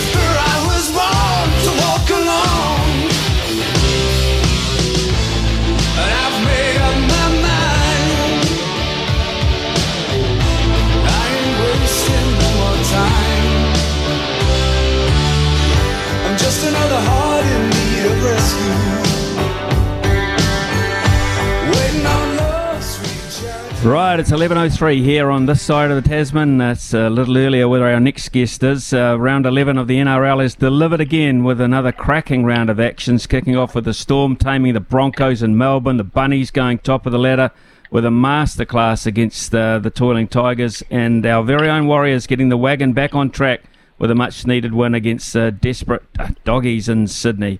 And joining us now to uh, break down uh, the weekend's action, it was another beauty, is uh, Scotty Sattler. Scotty, of course, a vastly experienced career of 13 years, uh, basically playing our league at the top level. And uh, of late, uh, towards the end of his career, the Panthers 118 games and West Tigers 22. Scotty, good morning to you and thank you for your time. Hey, Smitty, I was just going to say that's very rock and roll of you. That um, that song that comes back from the the segment, very rock and roll. Well, well, I, I, saw you down in Queenstown, and I kind of figured uh, I couldn't give you a tame sort of intro. It had to be something with a bit of punch, a, you know, a, something with a bit of rhythm, but a, a bit of blast as well.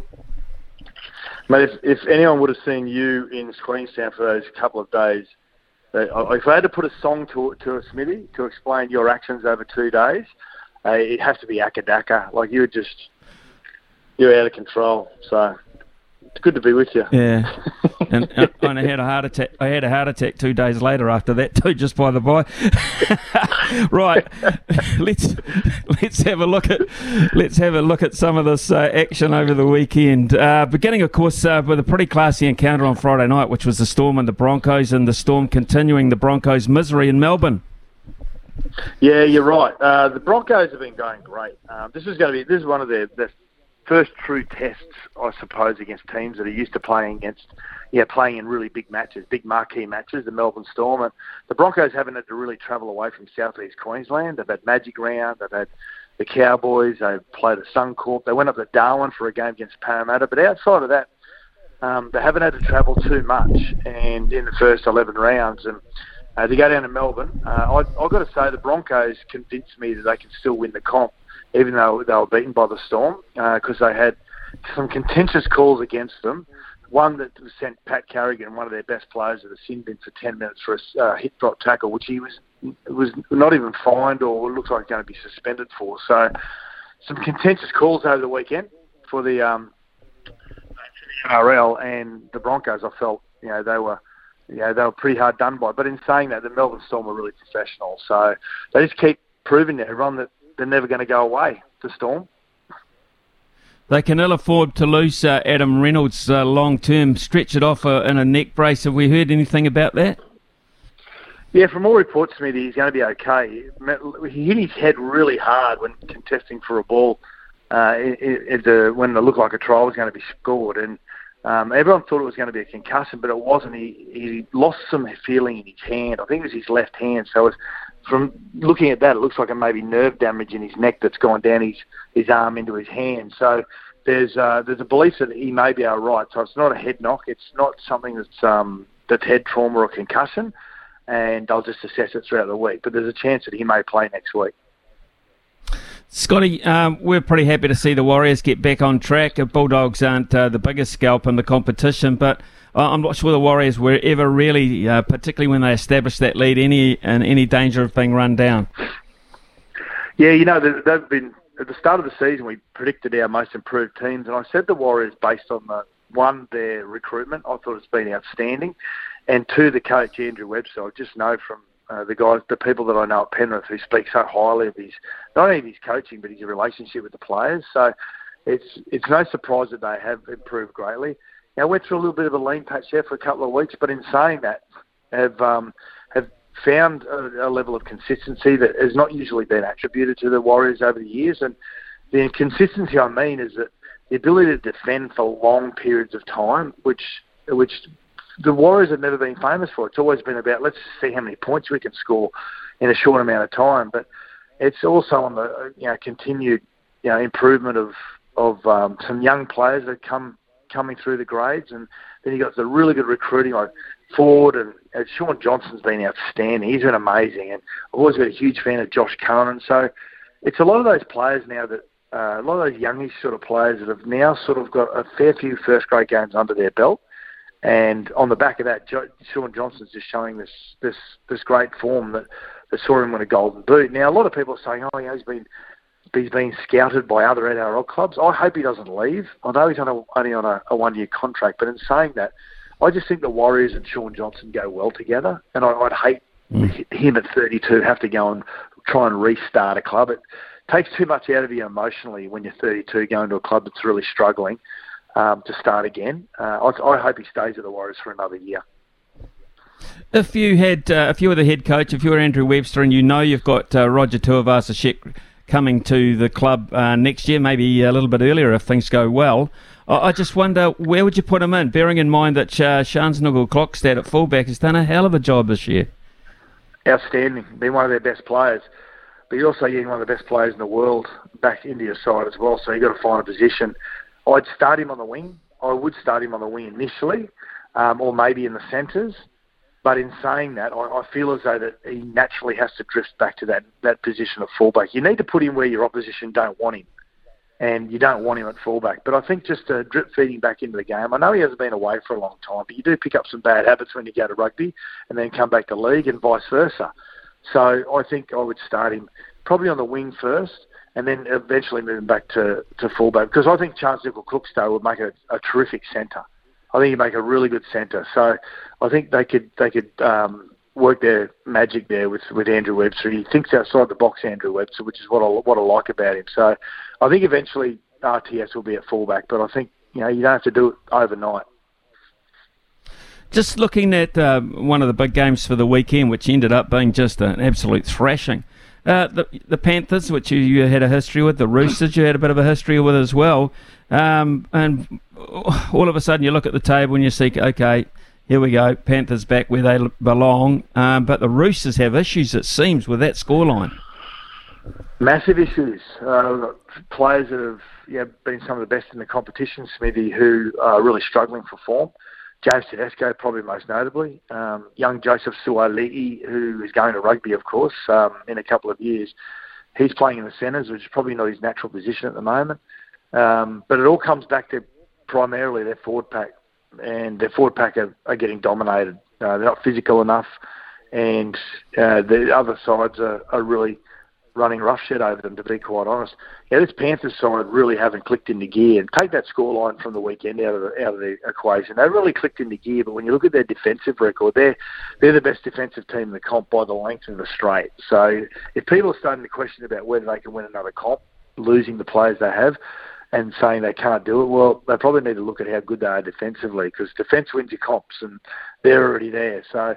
Uh, but the Roosters have they got some problems, yeah and they they didn't emerge when they dropped Sam Walker. They were starting to emerge before Sam Walker um, was was dropped down to second grade. So yeah, he's in a knee brace now. He's going to be out for a number, probably another three or four weeks. Joey Manu's now injured, so um, they can't really rush Walker back into the side. So they're really just going to have to scratch and crawl the best way they can. Trent Robinson's really going to be you know tested as a coach and um, what he can do to get the best out of his teammates. But um, what he's got to say to his forward pack is you're not the forward pack that's dominated you know this competition for a number of years since 2013. You've got to you know, you've got to stand up and, and be counted because if you if you stand up and, and dominate your opposition forward pack, that's when the likes of your Luke Kearys and your James Tedesco's and your Suaalii, that's when they they're able to play at their best. So it all comes down to your, your front line. If your front line gets knocked over, well, it doesn't matter what's coming coming in behind. They're going to get they're going to get swamped as well, and that's what's happening with the Roosters at the moment. On the basis of what you're saying about a number of uh, key players who are just finding the form that they should have uh, this far into the competition, what, what, are you thinking in terms of state of origin then? I mean, will there be some very interesting selections um, on either camp? Well, I, I, don't think there'll be any surprise from Queensland point of view because I think winning the series last year, it pretty much picks itself. Um, and with New South Wales, I think, you know, even though there's some players that are playing out of form, you got to remember all four Queensland sides are sort of in the top eight or teetering around the top eight. So they're all in form, a lot of the Queensland clubs and a lot of the players that play for those Queensland clubs. Um, but for New South Wales, a lot of out of form players.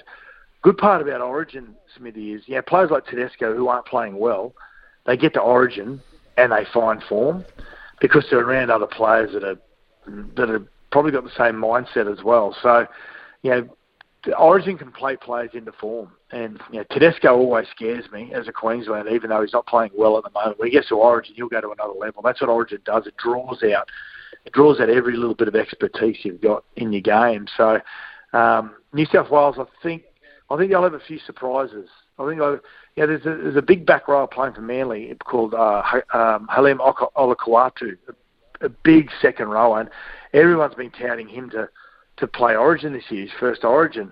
But then yesterday in the game at Brookvale, in front of the coach Brad Fittler, who's sitting on the sideline for commentary for Channel Nine, misses a horrible tackle uh, on a Cronulla player to score to, for the Cronulla player to score a try. And in front of the New South Wales coach, and the team's going to be picked next Monday. You've got to be better than that if you're going to play Origin. So I think we're going to be surprised with a few of the selections uh, from from New South Wales. Right. Okay. Um, you've obviously uh, had um, quite some time with the Tigers as well, or, uh, and I just uh, wonder what you're making of them now. There's uh, source, all sorts of rumours uh, about the coaching setup, they even go back as far as the boardroom. and they were blanked by Latrell Mitchell and co. 20, 20 nothing at the weekend. Yeah, you know, they have got a, a few questions that have got to be asked, I suppose, at administration level. That's first and foremost. I wouldn't be concerned about the coaching uh, setup they've got at the moment, which Tim Sheen's overseeing, overseeing uh, Benji Marshall. Benji's going to be a very good coach, a very good coach. Uh, what they've got to get do at the moment is uh, the, people got to have patience. And with the Tigers, unfortunately, they haven't played finals for so many years. Your, your patience can only go so far. But under this current regime, with Sheens as head coach, I've worked with Tim Sheens. I've known him for a number of years. I've got a lot of respect for the man. I know that he likes to play the long game when he's in charge, and and with the long game with Tim Sheens, he'll get it right. Oh, I know he'll get it right. It's just, you know, we're trying to get through this this real teething process with this new setup of the coaching scenario with Benji, who's trying to take a lot of the reins. He's just got Tim sitting overseeing him at the moment. But the problem is they don't have a they don't have a, a, a general manager of rugby league, Smithy. They don't have a lot of that person that's overseeing the rugby league department. That's where the head coach gets pulled into a lot of those areas that he doesn't need to, and he just needs to be focusing on coaching and and recruiting and and not worrying about operational issues and stuff like that. So, you know, there's a couple of areas that they've got to fix up off the field.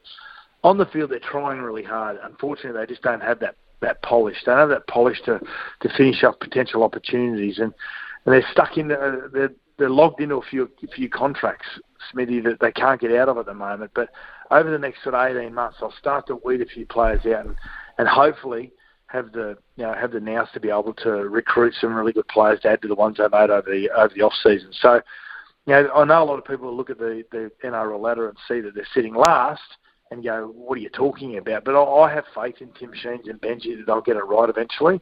Unfortunately, you can't have a lot of more patience with the Tigers because they haven't played finals for so long. So, you know, mm. I'm I'm the eternal optimist when it comes to Tim Machines. Good. It's nice to hear, actually, and uh, particularly your comments about uh, Benji Marshall. Uh, the other side that uh, is making a bit of noise at this stage, uh, the Sharks, they won away uh, to uh, Manly at the weekend, 20 to 14. Um, Nicho Hynes is um, playing some absolutely superb rugby league. Does he get a job for the Blues? And where do you see the Sharks as contenders?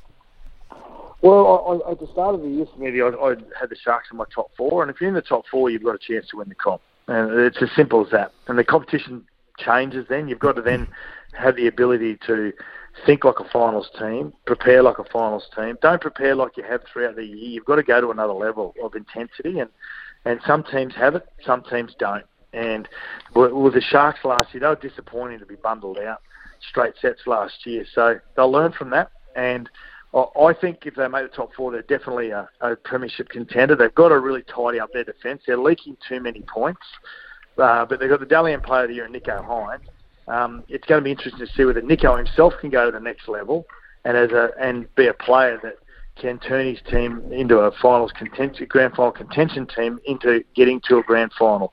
And with when it comes to Origin, he's in the box seat. I think at worst, I think at the absolute worst, Smithy, he'll be picked in a number 14 jersey. I think he'll play that utility role. A lot of people are saying, oh, you'll waste him as a utility. I, I don't agree with that. I feel as though that for a kid that's never played Origin, to play him at number 14 allows him to come into the game, inject himself with all that, that great enthusiasm and energy that he's got. And I think he can play a crucial role for New South Wales. At worst, he'll be 14. At best, he'll wear the number six jersey. I think. And but I think uh, I think they'll pick the Penrith combination of of Luai and, and Nathan Cleary as well, with with a couple other players from Penrith, and, and form those combinations. That, the reason why they're going so well at the moment. So, but with Nicho, at worst, I think he'll be a 14, a utility player. Scotty Sattler, absolutely brilliant for us to, to help us out this morning. I, I love your comments, um, the in-depth nature of them. Uh, wish you all the best, mate, and uh, hope we catch up again at some stage in the future. Thanks for your time. Appreciate it. Anytime, Smithy. See ya. Yeah, champ, man. Thank you. Uh, Scott Sattler there uh, out of Australia for us.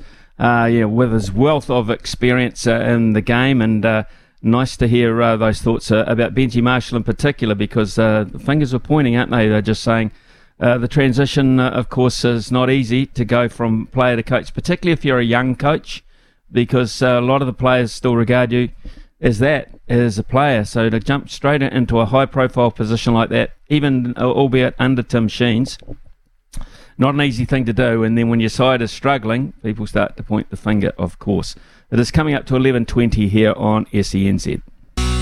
Brand are experts in agriculture, covering your equipment, parts, and service needs to help you succeed in your field. Summer or winter, he's the voice of sport in Aotearoa. This is Mornings with Ian Smith on SENZ.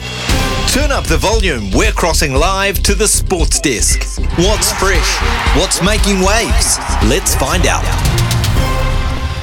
Yeah, some interesting stuff uh, on the sports decks uh, as we head across to uh, Riccardo this morning. Uh, I, was going to kick it off with uh, this Ja Morant story, and uh, of course, uh, Arawa mentioned it in the last news bulletin, but this is a guy, a young guy, he's 23 years of age, who was suspended back in March for eight NBA League games. He plays for the Grizzlies alongside Steven Adams. I, I understand Steven Adams has been trying to do some work with this kid, but whoever is, he's not listening because it appears that over the weekend, uh, footage of uh, him again was circulating on social media. Uh, in a car with a friend, it appeared that uh, he was briefly holding what appears to be a gun. It's unclear whether the firearm is real or whether it actually belongs to Morant. Doesn't matter who it belongs to as such. If you're brandishing one on social media, you're a dipstick. You're an idiot, and you get what you what is coming to you and it'll be a lot more if they find him guilty. A lot more than eight games, I tell you. Yeah, it's an interesting one, Smithy, because when I first saw this, I was like, okay, you're in America, you can buy guns at Walmart. What's the big deal about being photographed with a gun? Right? That's that was my initial reaction. So I thought there must be some more context we're not getting from this headline. And you read into it, and like you say, yeah, he's driving along singing to a rap song, arm out the window, gun in his hand, apparently, which is a whole different thing from just being photographed with a gun. So uh, this is a young guy acting stupid. I mean, he's got the world at his feet in terms of basketball. Uh, he's not a gangster, as far as I'm aware. He's not a rap star, as far as I'm aware. He's not in, He's not shooting a music video. I'm not sure what he's up to, mate. He, he needs some um, some help. He needs some people around him, uh, and he, he needs to grow up. Well, he does need people around him. That's the key. I'm not quite sure what his family situation is, whether he's uh, in a happy situation there, or whether he is so easily influenced by other people. Um, and what kind of people he's mixing with. Uh, he's obviously mixing with people who carry guns. I mean, you know, uh, you know, to nightclubs and things like that. It, that is obviously the the mix in his life at the moment, which is um, it's making it easy for him to do these things, rather than people turning around and saying, "Mate, that's just so stupid, just such a stupid and disrespectful thing to do." Yeah, well, and then the other question is, why does he feel the need to carry a gun? You know, I mean, has has he been has he been threatened? Is he worried about his safety, or is this all about image? It's about image.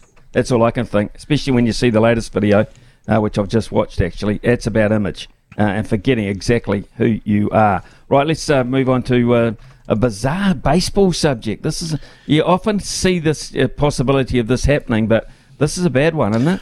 Yeah, it is. Ryan Feltner, the uh, Colorado Rockies pitcher, uh, pitcher yesterday, had his skull fractured and is in hospital with a concussion as well. He's uh, not going to need surgery, apparently, so he's he's probably gotten off a little bit lightly. But he, he threw a pitch at Philadelphia's Nick Castellanos, who fired it, basically hit it straight back at him, hit him in the head at 149 kilometres per hour. What? Straight. Well, of course they don't have any protection. I've, I've seen in softball, uh, uh, girls uh, and women's softball and uh, other sports where the pitchers do. In fact, in women's softball, they do in America in the college system. The pitchers wear masks for this very, very mm. reason. It's interesting that um, um, whether anything will come of that. I mean, uh, the chances of it happening are pretty slim. Um, but the, the circumstances, if it does happen, are pretty drastic, as you can imagine, and what you've just talked about. I, I can't imagine it being a thing in baseball. Maybe at, uh, at that level, I don't about Little League. I, I don't recall them when I watched the Little League on American television that the the pitches even at that level where Uh, No. there wouldn't be that much uh, power in the bats, the batters either. So at that age, but yeah, it's an interesting one. Well, I mean, you know, if you think about uh, the United States and what we know about their system, is you know, people get sued all the time. So, I mean, if Major League Baseball does do anything about this, it's probably going to be off the back of somebody like Ryan Feltner suing the Ma- Major League Baseball for not having a safe workplace. Mm, absolutely. Uh, anything else? Anything else? Well, there's something that I thought might catch your attention, actually, Smithy, um, and this is the official world golf rankings. Um, now, l- the thing that's been, I guess you would say, holding LIV back a little bit, LIV Golf, is that none of their tournaments are. Um, recognised um, the, in terms of world golf rankings. So you can play in them, but you don't, don't earn any ranking points. And what the knock on effect this may have is at the moment you're getting LIV golfers still appearing at majors like at Augusta, right? Because that, of their ranking points. That's why they're there. They're going, hey, we're just taking the top ranked golfers. Um, but if they continue to play on the LIV Tour, they're not getting any ranking points, so they're going to drop out of that top 160 or whatever it is, and then they're not going to be able to play Augusta. They're not going to be able to play the majors. So one thing that LIV Golf have been trying to do is uh, get official world golf rankings. But uh, there's a story in the Mirror out of the UK, uh, basically saying that uh, is an official from the official world golf rankings. One of the board members has said they've not heard from LIV Golf or Greg Norman in weeks. So I'm not sure where this is going or what it means for the future of LIV Golf or the golfers that play in it. what it does mean for the initial future of those players being able to qualify for um, majors and get exemptions to play in that is uh, not good news because every time uh, they play in a tournament where the rankings don't count, they fall further backwards uh, to all those conventional PGA players whose performances do count. And so uh, there's only limited numbers. Uh, if you're a, fe- a former champion, you're probably safe for that particular event um, um, like you know a, a former a major winner like a Koepka or a Garcia or uh, or those type players, Patrick Reed, who have won in the past, Dustin Johnson. They'll have exemptions into those tournaments that they have won, those majors they have won. Outside of that, they'll be losing ground 100 miles an hour. And the interesting thing for me that I took from that is that um, it takes a long time for these things to get adjudicated on, work through a system. Can take up to a year. You can lose a lot of points in a lot of places in a year, Riccardo. I can promise you that. You can, But it's. 11th, and uh, on that subject, of course, Jason Day winning this morning and getting himself a lot of ranking points. Uh, former major winner himself and uh, prime form going into the PGA this weekend. Right, it's uh, it's just after 11.30 actually. We'll hear from Araha when we come back.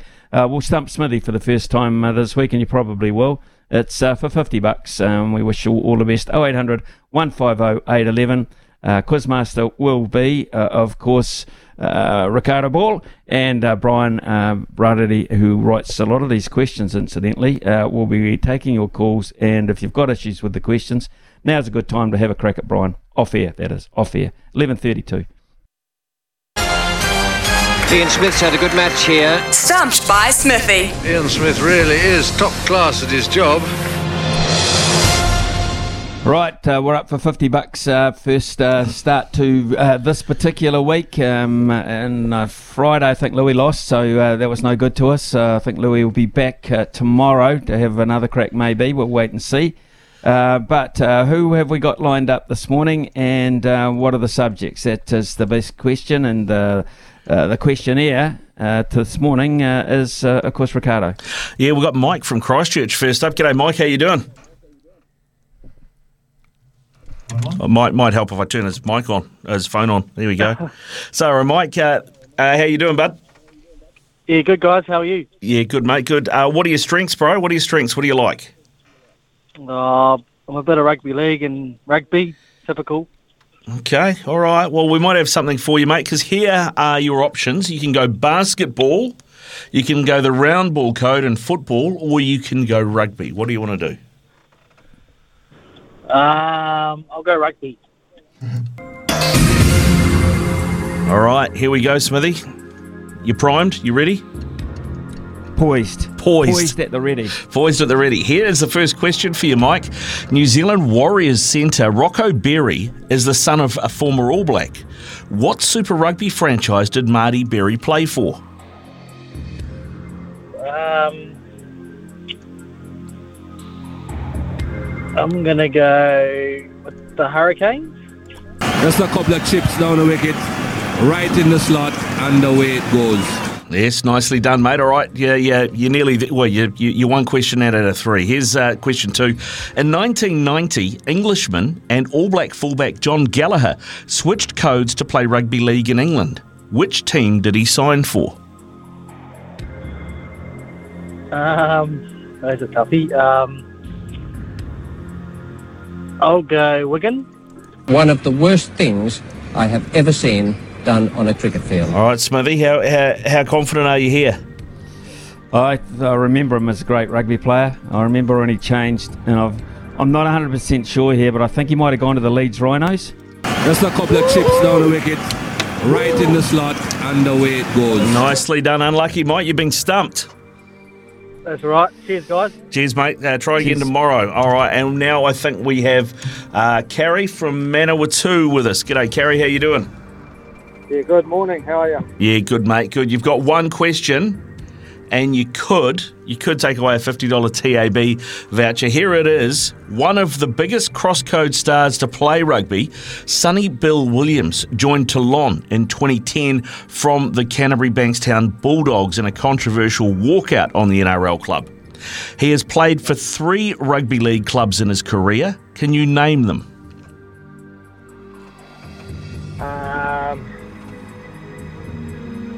Roosters, Yep. um, Bulldogs, Yep. And there's one more. and um,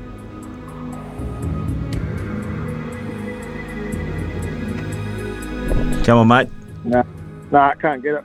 Can't get it. One of the worst things I have ever seen done on a cricket field. Smithy, he's got the dogs, he's got the chooks. Which is the third rugby league club Sonny Bill Williams played for?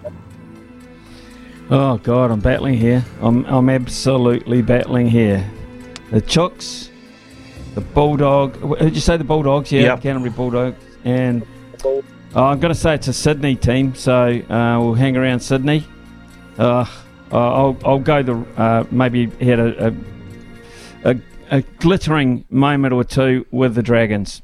That's all I can say. Worst things I have ever seen done on a cricket No. field. No, well done, Kerry. Uh, you've got the $50 TAB uh, bet, bonus bet. The answer is the Toronto Wolfpack, who played uh, Super League. They played in the league under Super League, then got promoted to Super League. So that was your answer. I, I knew it wasn't an Aussie team. Okay, very good. Well, it could have been the Catalan Dragons or one of those high-paying ones, I suppose. Mm. Toronto Wolfpack. Very clever, Brian. Very, very smart that was. Okay, uh, Carrie, uh, you stay on the line and you can talk to your good friend Brian, who just helped you out there, and um, he, he- he can he can get through that voucher if you like. It is uh, coming up to eleven forty. Uh, there's more texts uh, for us to get through after the break, and uh, a couple of other interesting issues to chat about too. It's uh, yeah, uh, another winner this time from the Manawatu, as uh, Bill McLaren would have said. Congratulations, Kerry. We've got a lineup at SENZ that would terrify any NRL defence. Izzy, Kempy, Kirst, Beaver, Staffy, Clado, Smithy. Nope, no thank you. Brand are experts in agriculture, covering your equipment, parts, and service needs to help you succeed in your field. Summer or winter, he's the voice of sport in our Aotearoa. This is Mornings with Ian Smith on SENZ.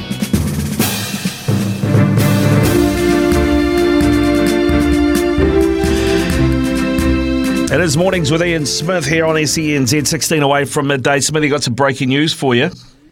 Fire ahead, fire ahead. I'm on tenterhooks. Craig Bellamy, the man that's supposed to be retiring at the end of the season, has just signed on to coach the uh, Melbourne Storm for a 22nd season next season. So he's going to coach through till the end of 2024.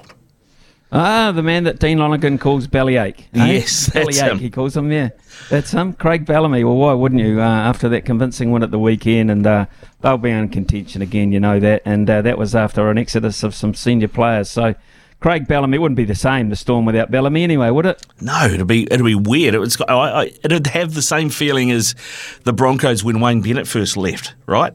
Mm, yeah, It would actually. It's a it's a dynasty, and by God, he had some uh, rugby league talent at his disposal, and he has used it well. Craig Bellamy, great news for Melbourne uh, league fans. Right, let's get through a, couple of these uh, texts as well.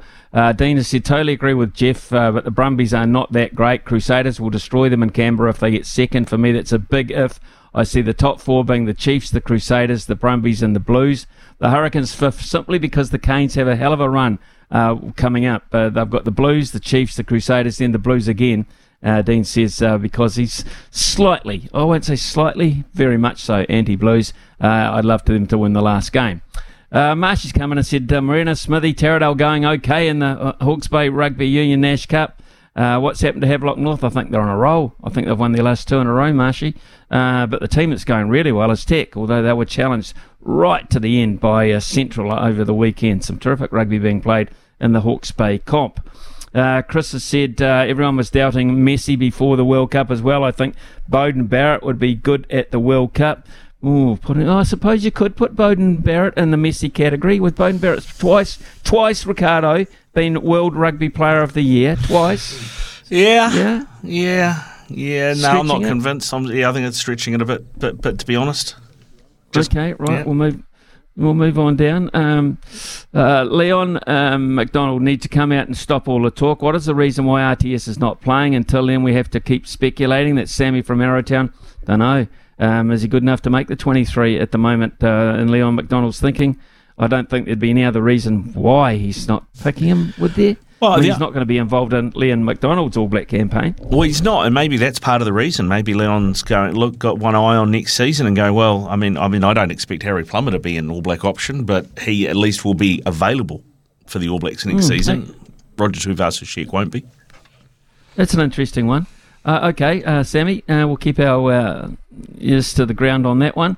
Um, Colin Cooper is coaching club rugby in Taranaki. I had no idea. Um, does he become an option? You bet he does. You bet he does um, become an option. So um, that's uh, an interesting one.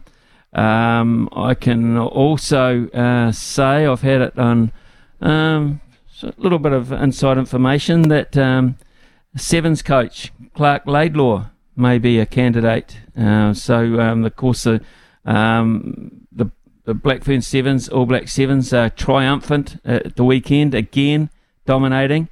Uh, Clark Laidlaw's probably taken that team as uh, far as he wants to, and maybe he wants to expand to the 15. So uh, there you go.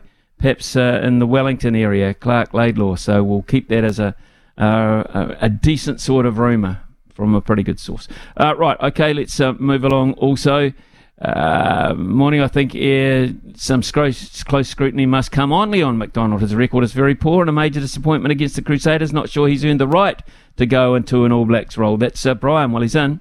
Uh, Brian, regardless, uh, is in. Um, and here's one that is uh, of interest to me, and uh, it came through while I was uh, talking to Paul Kent.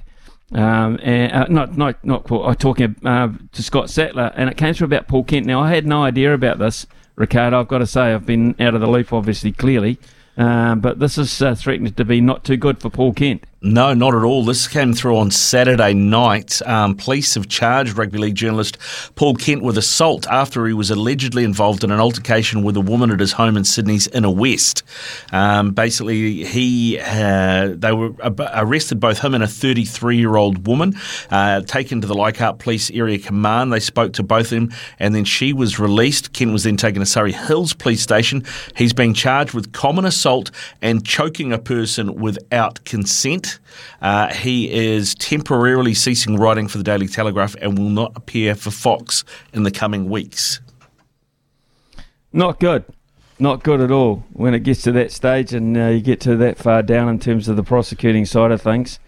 I would imagine, uh, to answer your question, Rory, uh, knowing the people at Fox and how um, seriously they take behaviour of their their talent, etc., uh, I would say, as you've said, are we allowed to mention the Paul Kent story we just have? Um, because it's a news story as such. We've got no allegiance uh, one way or the other. Uh, if this is all true, his NRL 360 career is, toast, isn't it? Yeah. Mm, yeah, Absolutely, it's toast. Yeah, probably is. Absolutely, it would be toast. And And I- Either way of looking at it. I think some people, uh, fans of rugby league, are reveling in this to an extent, which I, you know, is is never a great look. But because of Paul Kent's uh, journalism style, shall we say, over the last few years, he has certainly. Uh, Pulled the covers over on a few stories like this of players currently playing the game. So I don't think there's a Mm. lot of sympathy out there for him. Right, okay. Uh, uh, let's get to a, another couple of um, texts. There'll be more news about that, I'm sure, in the coming months. Um, and I suggested that the Auckland Canterbury game was uh, littered with inaccuracy and being unable to complete by complete by both sides. Bodie with his nothing poke kicks giving away possession when his team fought hard to get any ball was ridiculous. I was soundly told off by Justin Marshall, but I know that what I saw, and so does the coaches of France and Ireland, respectively. Thanks. That's Wayne from uh, Kamo. Uh, yeah, rightio. Um, and there's um. This is the first uh, time in a long time Shaun Johnson has played behind a good forward pack um, that go forward. Give them go forward. Um, well, it might be uh, consistently week after week, Mark. There's no doubt about that. Week after week, uh, even in defeat, the pack still go forward and they defend uh, like their lives are on it week after week. So, no secret, they're back into the the, top eight. Um, we'll have a catch up with Steffi because uh, his show's coming up. I've seen him uh, immaculately dressed in the building, so he's uh, got his best bib and tucker on. Uh, and I might ask him. We've got a final uh, text about Bruce Robertson from Glenn. Might bring that up with Steffi as well.